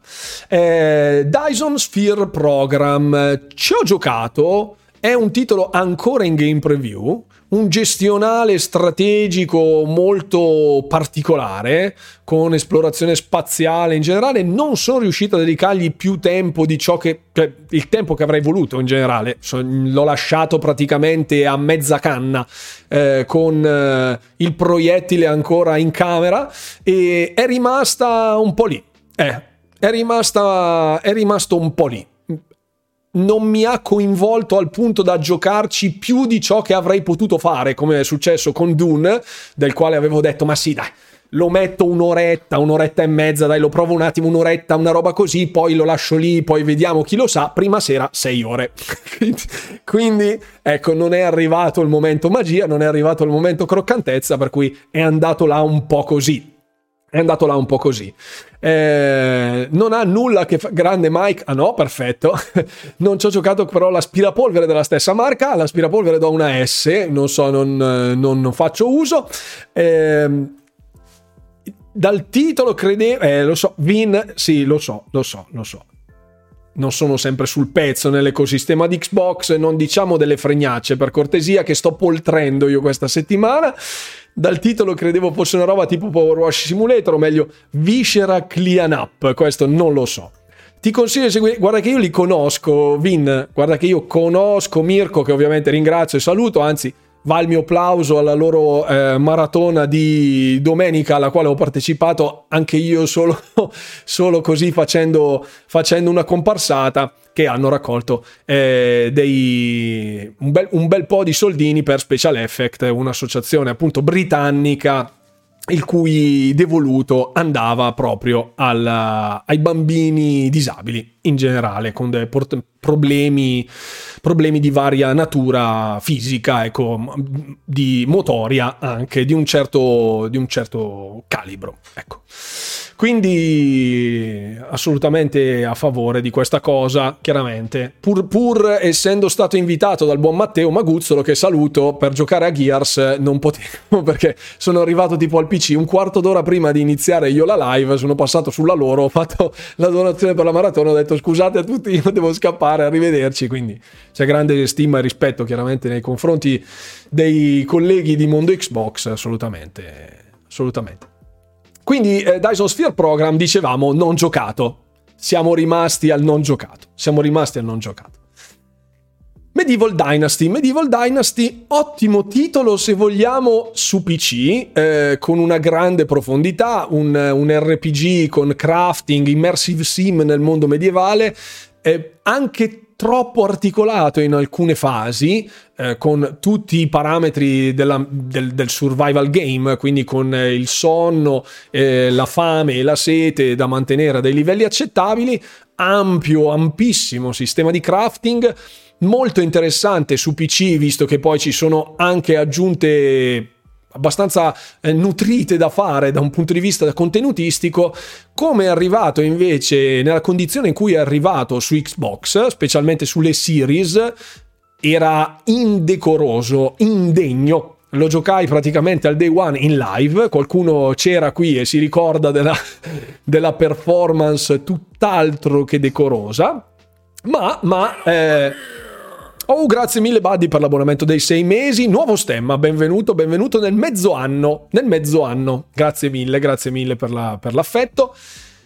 Chi appunto ci fu in quella famosa live vide lo stato orribile nel quale imperversava Medieval Dynasty, quindi Oggi è stato poi migliorato, è stato fissato, ha raggiunto i 60 frame per secondo su Xbox Serie X ed S, molto più fruibile, molto più godibile, un titolo che è un buon titolo ehm, al netto ora delle migliorie tecniche che sono state apportate è fra la B e la C, secondo me.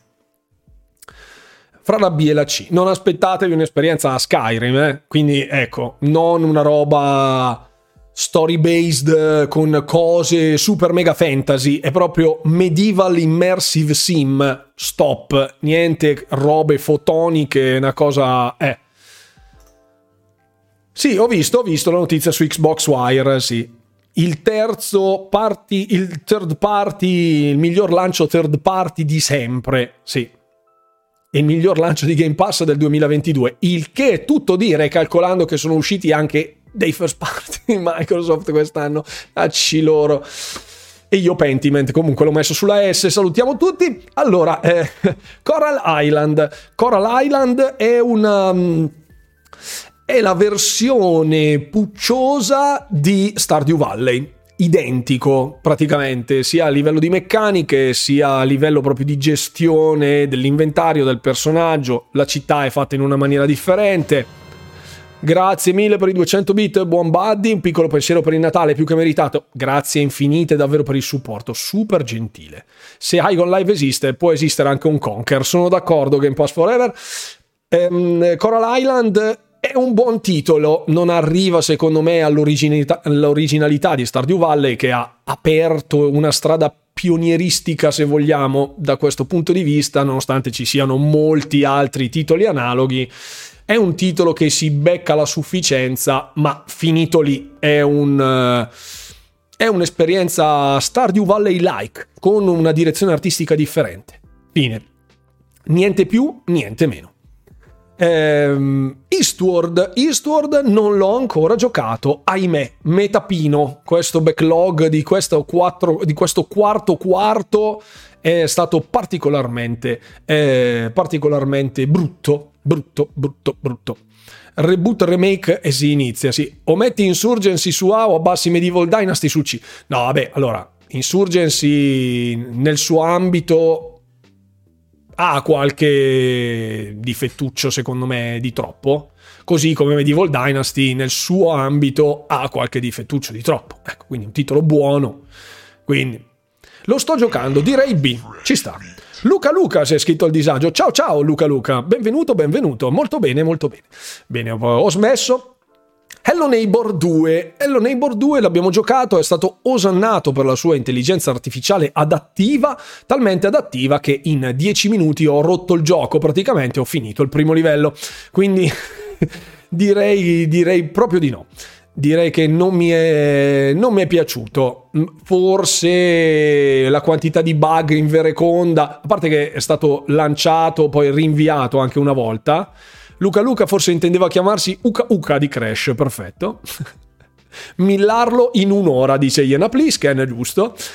Hello 2 fa cagare, perfetto, abbastanza esplicativo, credo che la sinossi sia più che calzante, passerotto come sempre, Eastward finito molto bello, soprattutto nei dungeon, consigliato. Purtroppo non, non, ho avuto il tempo per giocarlo, ragazzi. Questo fine anno per me è una strada super in salita, sia da un punto di vista lavorativo official, cioè quello che mi dà da mangiare, non l'essere un content creator molto virgolettato, e quindi e, e poi inoltre, appunto, sto chiudendo l'anno su YouTube con tutta una serie di contenuti che vedrete, sono più presente possibile anche in live, visto che mi, mi, avete esortato a essere più produttivo, sto facendo l'impossibile, quindi qualcosa rimane indietro. Purtroppo. Hello Neighbor 2 per me non la, non la, prende la sufficienza. No, doveva essere un, uh, un grosso passo avanti rispetto a Hello Neighbor um, e non, non, non, è stato così. Dalla mia, dalla mia, esperienza. Ecco, l'ho trovato molto più fragrante. Ho, ho trovato molto più fragrante il primo. Il secondo, no. mi aspettavo qualcosa di eh, la miseria. Madonna, con le IA che ti seguono in giro, che stanno a nasare le tue tracce, che cercano di tenderti delle trappole per catturarti, ma che l'intelligenza artificiale è adattiva e dopo dieci minuti il poliziotto del primo stage era buggato sulla porta della cucina, gli arrivavi a un millimetro e non ti toccava perché continuava a entrare e uscire dalla porta. Quindi IA adattiva fail, di quelli brutti. Di quelli brutti. Secondo me nella, di, nella, seconda metà di dicembre esce Sonic nel Game Pass, così le bestemmie di quelli che lo hanno comprato a 30 euro in questo ultimo periodo creano una genkidama che Goku, Goku scansati proprio. Io non lo so se avverrà una cosa del genere, è ancora giocatissimo, vendutissimo, per me prima di vederlo sul pass, un sei mesi politici devono passare. Un titolo così, ecco, nonostante sia stato molto deprezzato non credo sia ancora arrivato il round del Game Pass. Anche perché quando è stato abbassato di prezzo ha incominciato a vendere a tutto andare, quindi... Lo2 aveva un certo hype, ma mi ha deluso, l'ho trovato noiosetto. C. Ok. Eh, Rainbow Billy and Leviathan non mi ricordo cosa. È un platform carino ehm, per bambini, chiaramente. Un'esperienza per bambini fra i 7 6 e 8 anni al massimo, non direi di più, 6-7 anni, ecco, non direi di più ottimo per essere la piattaforma di lancio per piccoli nerd che verranno addestrati appunto da noi famelici divoratori del Game Pass e dell'ecosistema di Xbox in generale, ma oltre a quello veramente poca roba, un'esperienza proprio per giovani e per giovanissimi, per giovanissimi. Nel suo si comporta in maniera tutto sommato discreta, non ci sono bug, niente di sconvolgente, la trama è tutto sommato molto lineare, quindi godibile per i, proprio per i più piccoli. Quindi nel, nel suo essere semplice, più che soddisfacente per un approccio votato proprio a far conoscere il mondo videoludico ai più piccoli. Se abbassano ancora un po', mettono loro 5 euro nella custodia, scrive Fix parlando di Sonic. no, spero proprio di no. Spero proprio di no. Anzi, venisse nel Game Pass, lo giocherei tipo subito super volentieri. Ehm, allora, Chained Echoes, un JRPG incensato dalla critica, sicura- sicuramente non considerato minimamente da parte dell'utenza, perché oltre alle recensioni della critica, sulle quali poi sono andato a fare un attimo di stalking, a vedere un po' come ne parlassero prima di imbattermi in un JRPG che appunto notoriamente passa le 30 ore come minimo, come aperitivo. Buonasera Hiroshi, ciao, benvenuto. Siamo, siamo, su un ottimo livello dei JRPG, vecchia scuola, parliamo di JRPG vecchia scuola, molto vecchia scuola, ai quali sono particolarmente legato. L'ho trovato molto molto divertente, molto interessante, molto appagante, purtroppo sono in inglese, quindi barriere linguistiche ci sono, se non siete avvezzi. E ehm, parla per te, noi boxari non siamo bulimici ma intenditori, non fare il fanboy. non ci provare con me, lascio passare. Ehm, appunto, secondo me Chained Echoes un genio del male, sì hai passato il prologo, sì, ci ho giocato tipo 5 ore, sono andato avanti, non mi sono accorto, ho finito tipo alle 2 e mezza di giocare, avevo iniziato tipo alle 10, ho detto fammi vedere un po' come sono andato avanti un bel po', mi sta piacendo, mi sta piacendo molto, mi ha intrigato molto, difficile eh, dargli un voto in questo momento, ma se dovessi darglielo di pancia, proprio basandomi sul primo impatto, benché i JRPG per essere valutati in maniera eh, oculata, va contestualizzata anche tutto il comparto narrativo e quindi un 10, 12, 15 ore secondo me sarebbero il minimo sindacale per poter esprimere un parere eh, con un voto. Dovessi dargli un voto di pancia, secondo me è un titolo da A. Da A. Ecco, non sono un grandissimo intenditore, specialmente delle ultime uscite in tema JRPG di quello stampo lì, quindi potrei essermi perso qualcosa di analogo e uno salta fuori dicendo ma sai che qualcuno nella Culonia del Sud ha fatto un titolo analogo e Chained Echoes è la brutta copia e dico vabbè eh, scusate, però ehm, ecco, l'ho provato e l'ho gradito particolarmente. Quindi, se siete degli amanti dei JRPG e conoscete un attimo la lingua inglese, dategliela una prova. Secondo me non ve ne pentirete.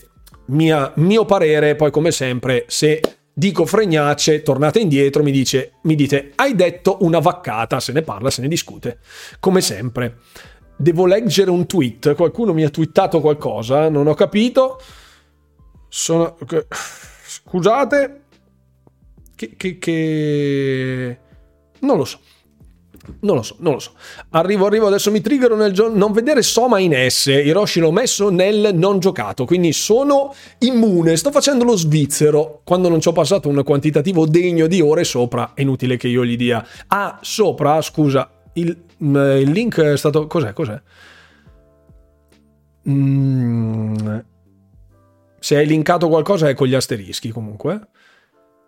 Chain Deacons lo sto giocando, merita molto, se considerate che è fatto da una sola persona è incredibile. Sì, sono, sono d'accordo. Sono d'accordo. Non ho, letto, non ho letto quello di cui mi stavi parlando, Pat, non ho trovato riferimento. Buon salve Teomat, ciao ciao, benvenuto. High on Life, High on Life, titolo che sta scaldando il cuore della gente e delle persone di tutte le età e di tutte le estrazioni sociali. High on Life S o faccio sgomberare l'aula? Ti dirò, ti dirò, ecco che è arrivato Xbox Game Pass Forever che aveva lì il blocco note pronto Igon Life per me è un S, capisco che è un diamante grezzo, che non è perfetto a livello di gameplay, mi sto divertendo un casino, gioco che ruolo un gioco che ruolo ha se non quello di divertire, ok? Non per forza la tecnica deve farla da padrona e siamo d'accordo. Abbiamo messo Vampire Survivors in S, Personalmente lo preferisco rispetto ad esempio a un Horizon Forbidden West che ho provato e che mi sono cascate giù peggio delle cascate del Niagara. High on Life è un progetto coraggioso per via, per via della sua natura politicamente scorretta. S. S senza se e senza ma. A senza se e senza ma. Grande cheat di Newbo che dice faccio sgomberare l'aula. Igon Life ha i suoi difetti, ma è un S divertente e fresco guardandolo nel complesso, per poterlo gradire appieno a 360 gradi ho dovuto così smanettare un pochino nelle impostazioni perché effettivamente non essendo un cultore di Rick e Morti in generale e del tipo di umorismo insomma che fa Rick e Morti non perché io giudichi eh, positivamente o negativamente ma fa proprio parte no, non fa proprio parte mia del mio bagaglio culturale Rick e Morti. Ehm, ho trovato eccessivamente logorroiche le armi tanto da distogliermi se vogliamo dal comparto ludico in sé per sé. Quindi l'ho trovato più un extra non voluto cioè non, non, gradito al sottoscritto, quindi ho dovuto zittire le armi che si possono, si possono regolare a livello di frequenza delle, delle, delle, delle, dei loro dialoghi, delle linee di dialogo. Non, non arriva alla S perché complessivamente, appunto, forse non, se, non, essendo un amante di questo tipo di umorismo, non seguendo Rick e Morty in generale, forse non ha quella marcia in più eh, che in molti hanno trovato croccante. Quindi è assolutamente comprensibile che ci siano persone che lo valutano anche meno. Ho trovato assolutamente fuori luogo la critica che ha posto delle così delle motivazioni veramente fuori di testa che un po' si scontrano con il politically correct che non voglio assolutamente portare in causa perché come giochiamo a giochi tipo Mortal Kombat o anche solo Call of Duty ragazzi che è una simulazione bellica non possiamo dire che Ion Life siccome ha quella direzione artistica deve essere per forza family friendly. Questa cosa non esiste è una vaccata e chiunque sostenga questa cosa in virtù del i giochi sono per tutti, ricordo che esiste il PEGI o eh, le, le varie l'ISRB americano, quello che è. Quindi ci sta che sia un prodotto adatto ad un pubblico adulto, era già stato detto in, prima ancora che uscisse il titolo, quindi ehm, la critica che l'ha demolito da questo punto di vista è una critica becera che secondo me farebbe meglio a chiudere i battenti e a rintanarsi in una buca in mezzo al deserto del Gobi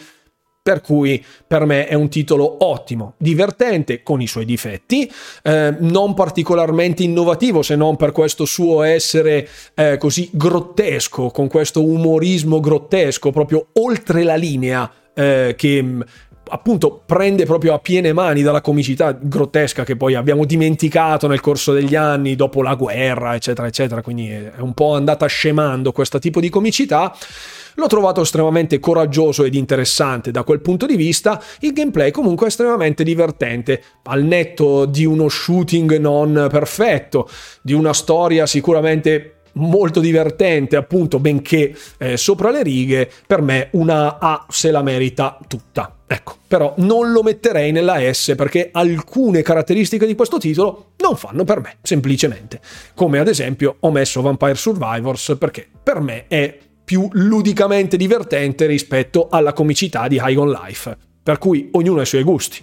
E per carità, giusto? Adesso vi leggo tutti, adesso vi leggo tutti. Esatto, l'opzione per diminuire le chiacchiere, esatto. Ehm, c'è una scrittura che è troppo divertente, ovviamente deve piacere quel tipo di comicità, giustamente come diceva Passerotto. Igon Life devo dire alla fine ha anche un gameplay dignitoso, non me l'aspettavo. Non ho mai visto Rick Morty eppure ho riso di gusto, anch'io, però più che altro nel mentre, proprio le persone, le, le armi che ti parlano, ridotte un po' di mole, di dialogo, secondo me è più a fuoco come esperienza. Dopo la patch poi 60 fps stabili, si ricordo che avesse problemi. A livello di situazioni Trover è estremamente più vario di Ion Life, non ho giocato Trover, quindi chi l'ha giocato sicuramente ha un background tale da valutare anche l'opera precedente. Il politically correct è un altro modo per incanalare la creatività su banari dell'omologazione sociale. Fuck.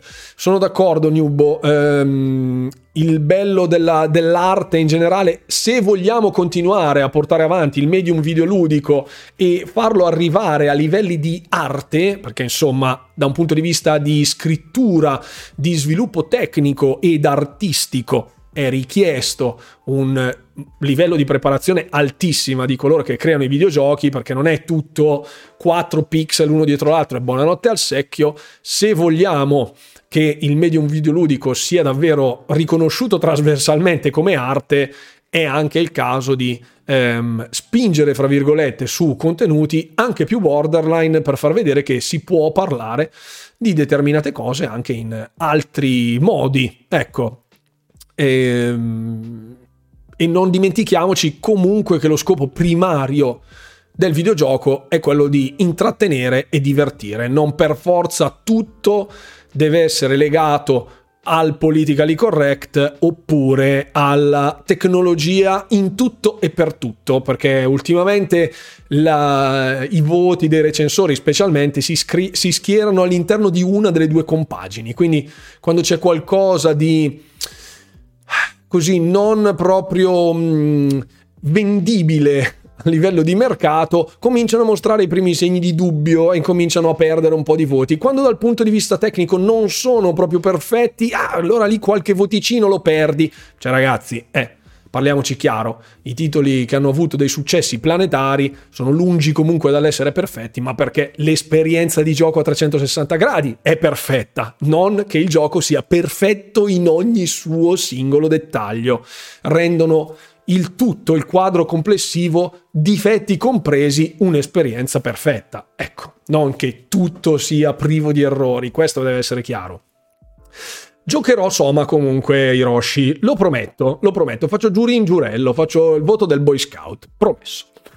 Ehm, Elbows High on Life avrebbe anche un gameplay oltre alle battute. Sì, infatti, infatti, l'ho trovato comunque lineare, godibile. A me sta divertendo veramente tantissimo, per me S, Ehm, ok, nessuno mi prende. Arte e libertà, assolutamente sì. Icon Life, unico vero difetto, la musica è insopportabile, altrimenti quasi S, invece B. Ok. penso di essere fra i più attempati della chat 1975. Ti dico di no, Noob, perché c'è gente che mi vede in live del classe 1958, quindi stiamo molto calmi. Posso dire che il videogioco è sempre stato arte, l'arte di mettere un gioco in 2K ai tempi dell'Atari VCS ed ora con le sterminate possibilità tecniche l'arte sta nel sollevarsi dalla massa. Igon Life e arti, IMO of course, assolutamente condivisibile. Che la forza sia con S.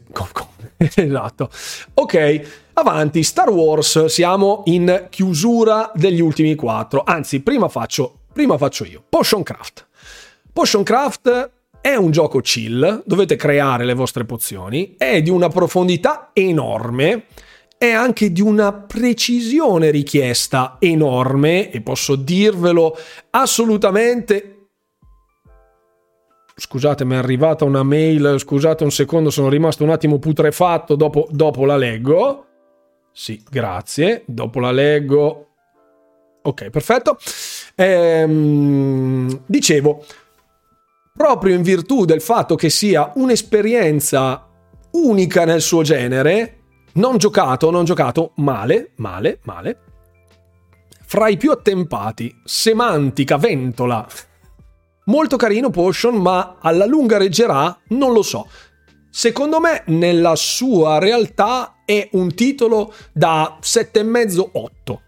Per quanto possa essere strano, è un titolo che cattura. Arrivato ad un certo punto, dovete essere sul binario giusto per godervelo appieno, perché dopo un 5-6 ore di gioco comincia a farsi tosta la storia.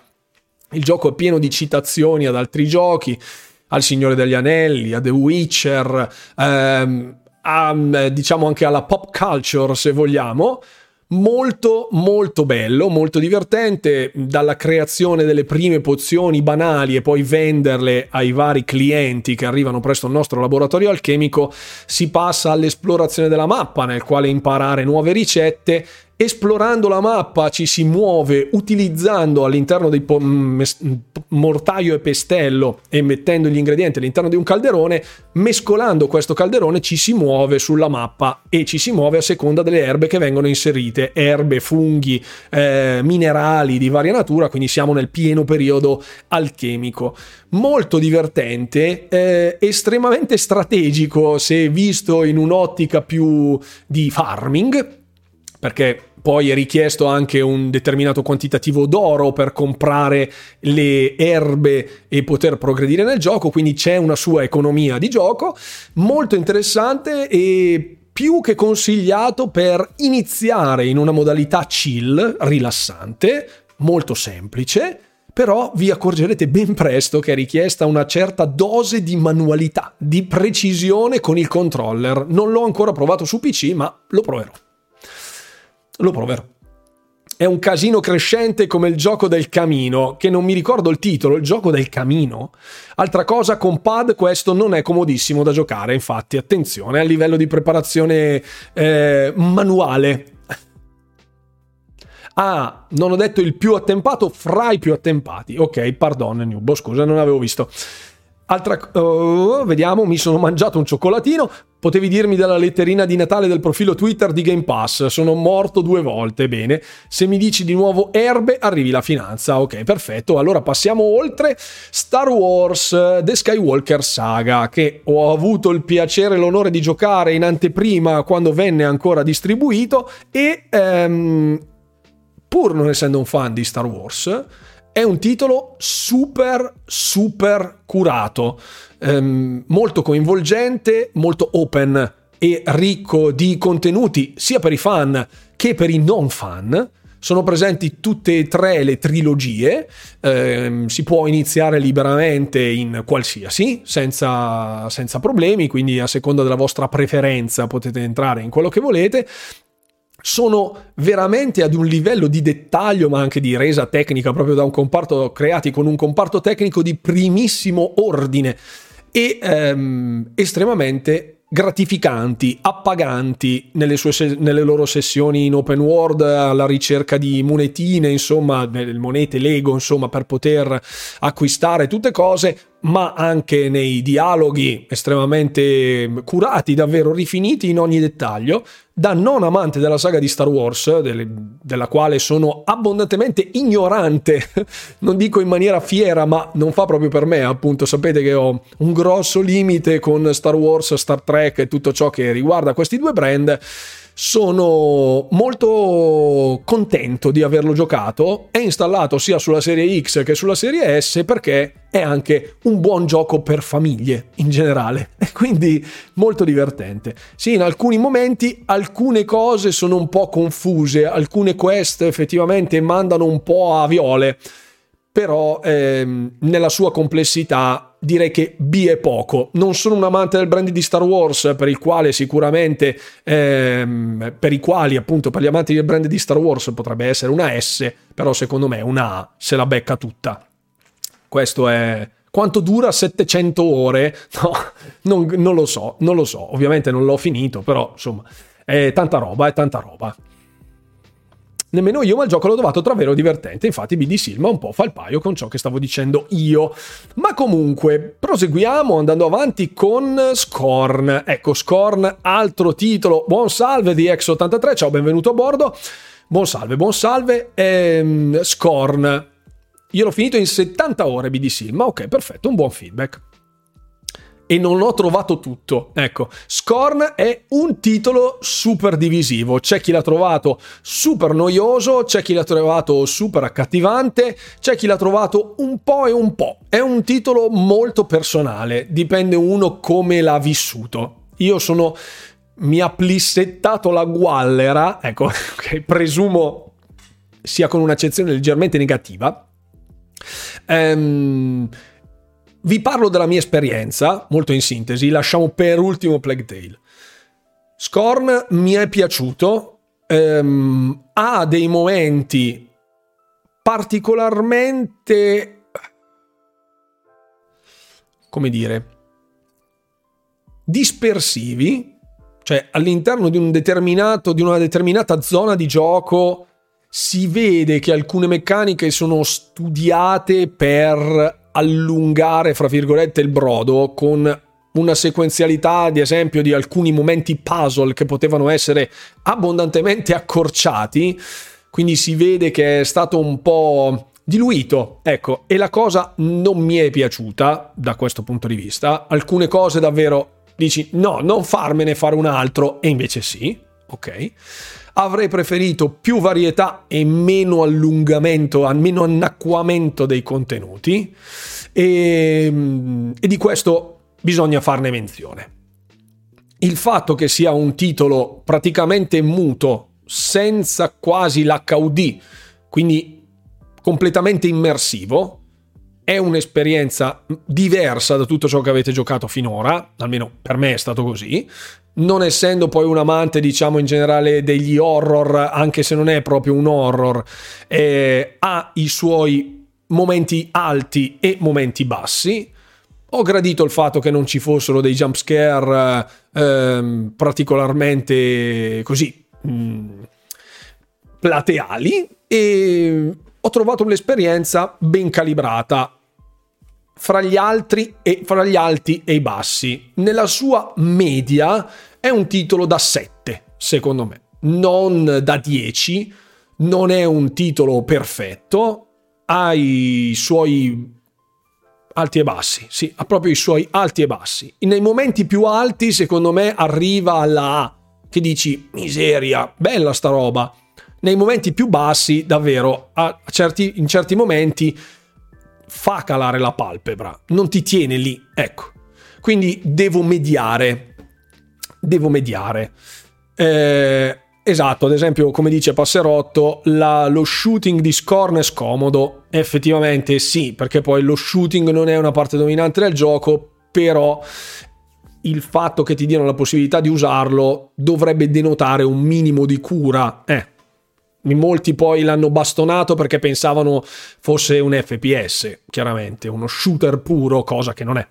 Io la parte action l'avrei tolta completamente, scrive Emanuele S92 che scrive per la prima volta in chat, benvenuto. Avrei lasciato puzzle ambientali e fasi da walking simulator, per questo motivo per me è C.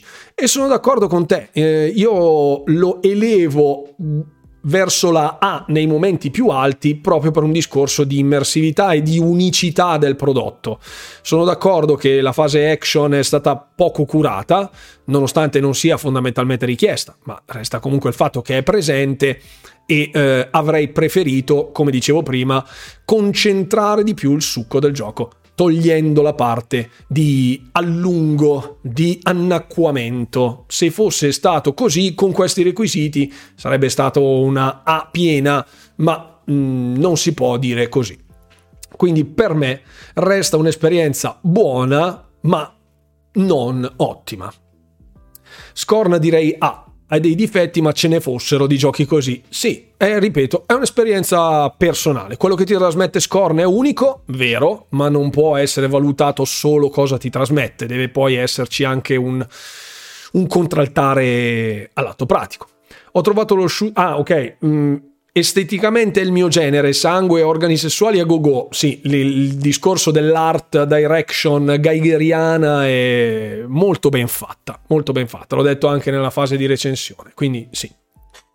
Voto AS, dice Passerotto. Ci sta, ci sta. Ho dovuto, io devo mediare, devo mediare. Se lo dico di pancia, anche io ti dico A, però ricordo che in alcuni momenti sia stato un po' troppo Ribadisco la mia categoria plissettante. Benissimo. Avrei voluto la storia dell'artbook dentro il gioco. Io ce l'ho nel controller. Salutiamo Fix, che come sempre, ecco, devo mostrarlo.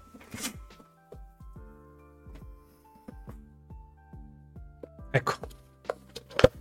Ecco. Questo. Esatto. E qui c'è l'artbook.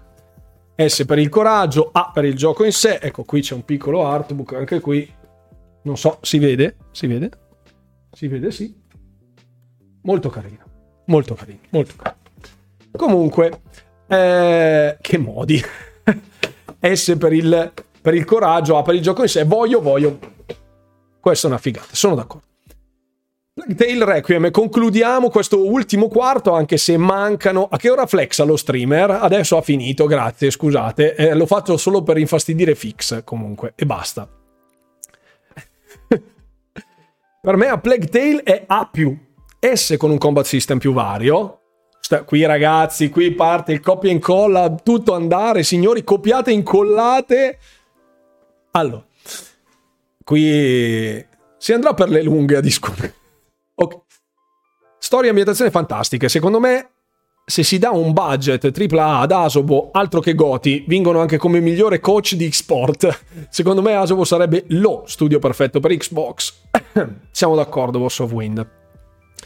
A Plague Tale Requiem non posso andare oltre il B, anzi gli darei persino C. Per me è nettamente inferiore in tutto, fuorché la grafica al primo, dove il ritmo di gioco era ragionato, calzante e soprattutto intrigante. L'idea di Requiem è rendere il mondo e il gioco più aperto, fallisce rendendo più noiosa l'esplorazione. Unica nota positiva, oltre già citato lato artistico, sono gli enigmi nascosti in alcuni punti della storia, anche se purtroppo rimangono molto lineari.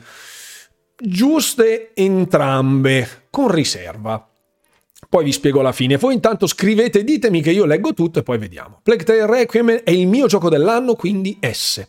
La storia, una delle cose più prevedibili dell'anno, salvata solo dall'attrice italiana che fa la zingara. Perfetto. L come leptospirosi. Dai, questo è figo. S, A. Plague Tale giocato il primo e mi ha garbato. Requiem ha sulla fiducia. Tecnicamente è mostruoso. Ok. Plague Tale per me è C, dice DX83. Ci hanno speso più soldi e si vede.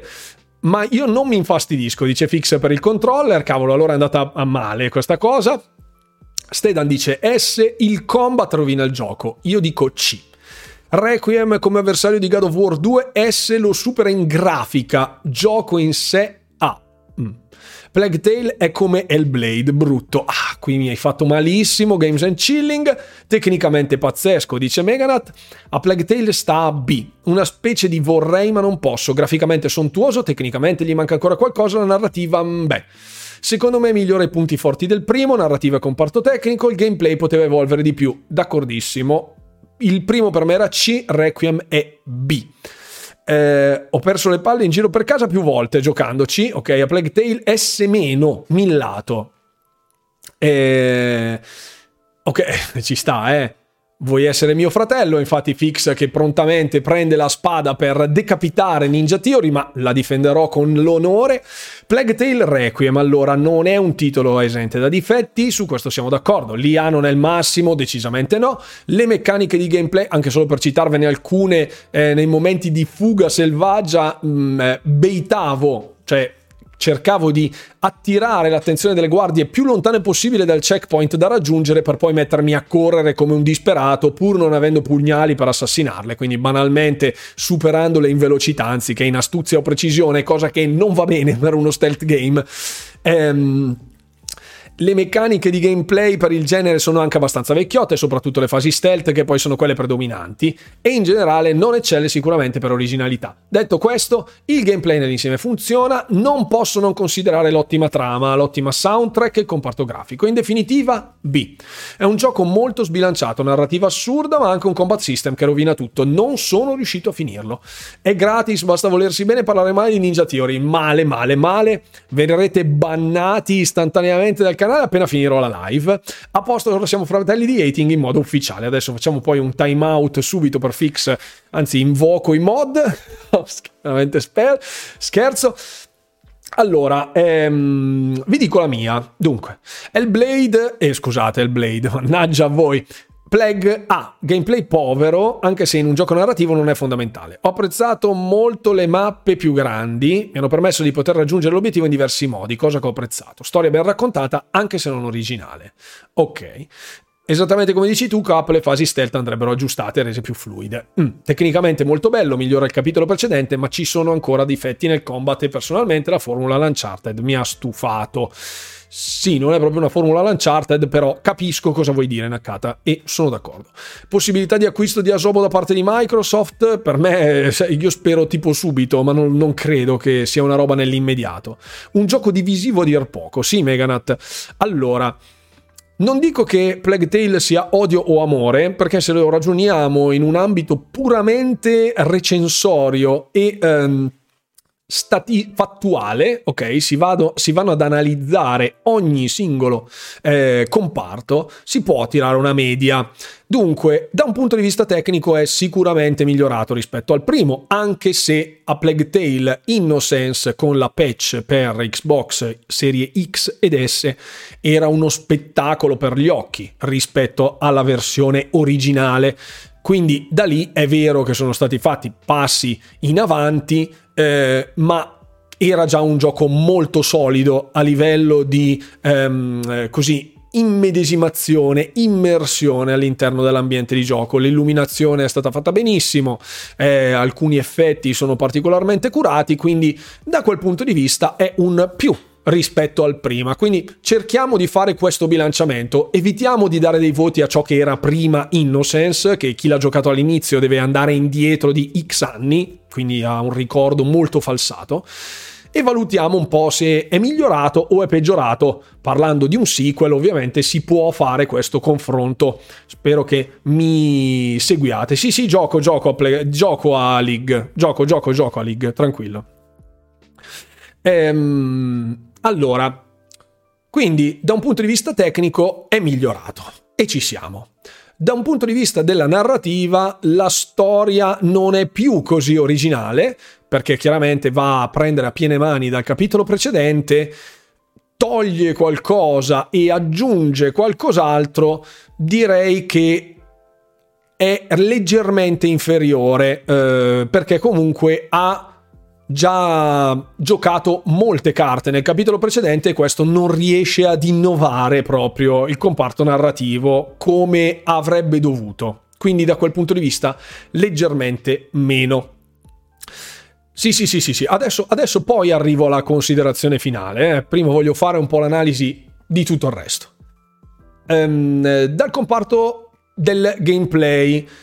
Ah, partiamo combat system. Il combat system è stato arricchito di diversi elementi con nuove meccaniche che rendono, mm, danno la possibilità di approcci differenti, cosa che sicuramente invoglia il giocatore a intraprendere la strada a lui più congeniale, ma comunque sei vincolato all'ambito dell'esplorazione, cioè non puoi fare quello che vuoi se non vai a raccattarti tutti i materiali per poterti tracciare la storia come vuoi tu.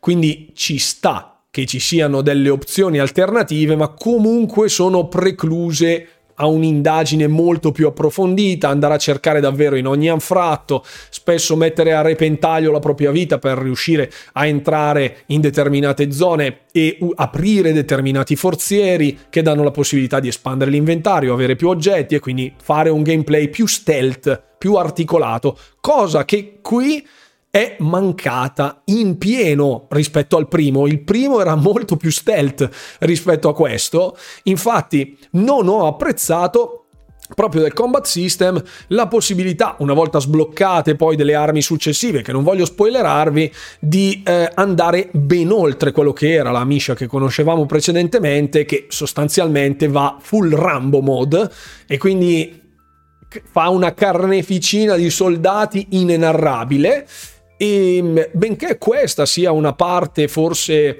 più innovativa della, della, trama, cioè che vuol far vedere anche il lato di Amisha cresciuta che combatte con la sua indole, diciamo, ehm, iraconda, burrascosa, l'animo tormentato appunto della sorella maggiore cozza completamente con quello che è la direzione del gioco. Dovrebbe essere un gioco stealth, non un action fine a se stesso, cioè non deve essere Tomb Raider, deve essere a Plague Tale, che è ben diverso. Quindi non, da quel punto di vista non mi è proprio piaciuto. Quello è un grosso meno. È un grosso meno.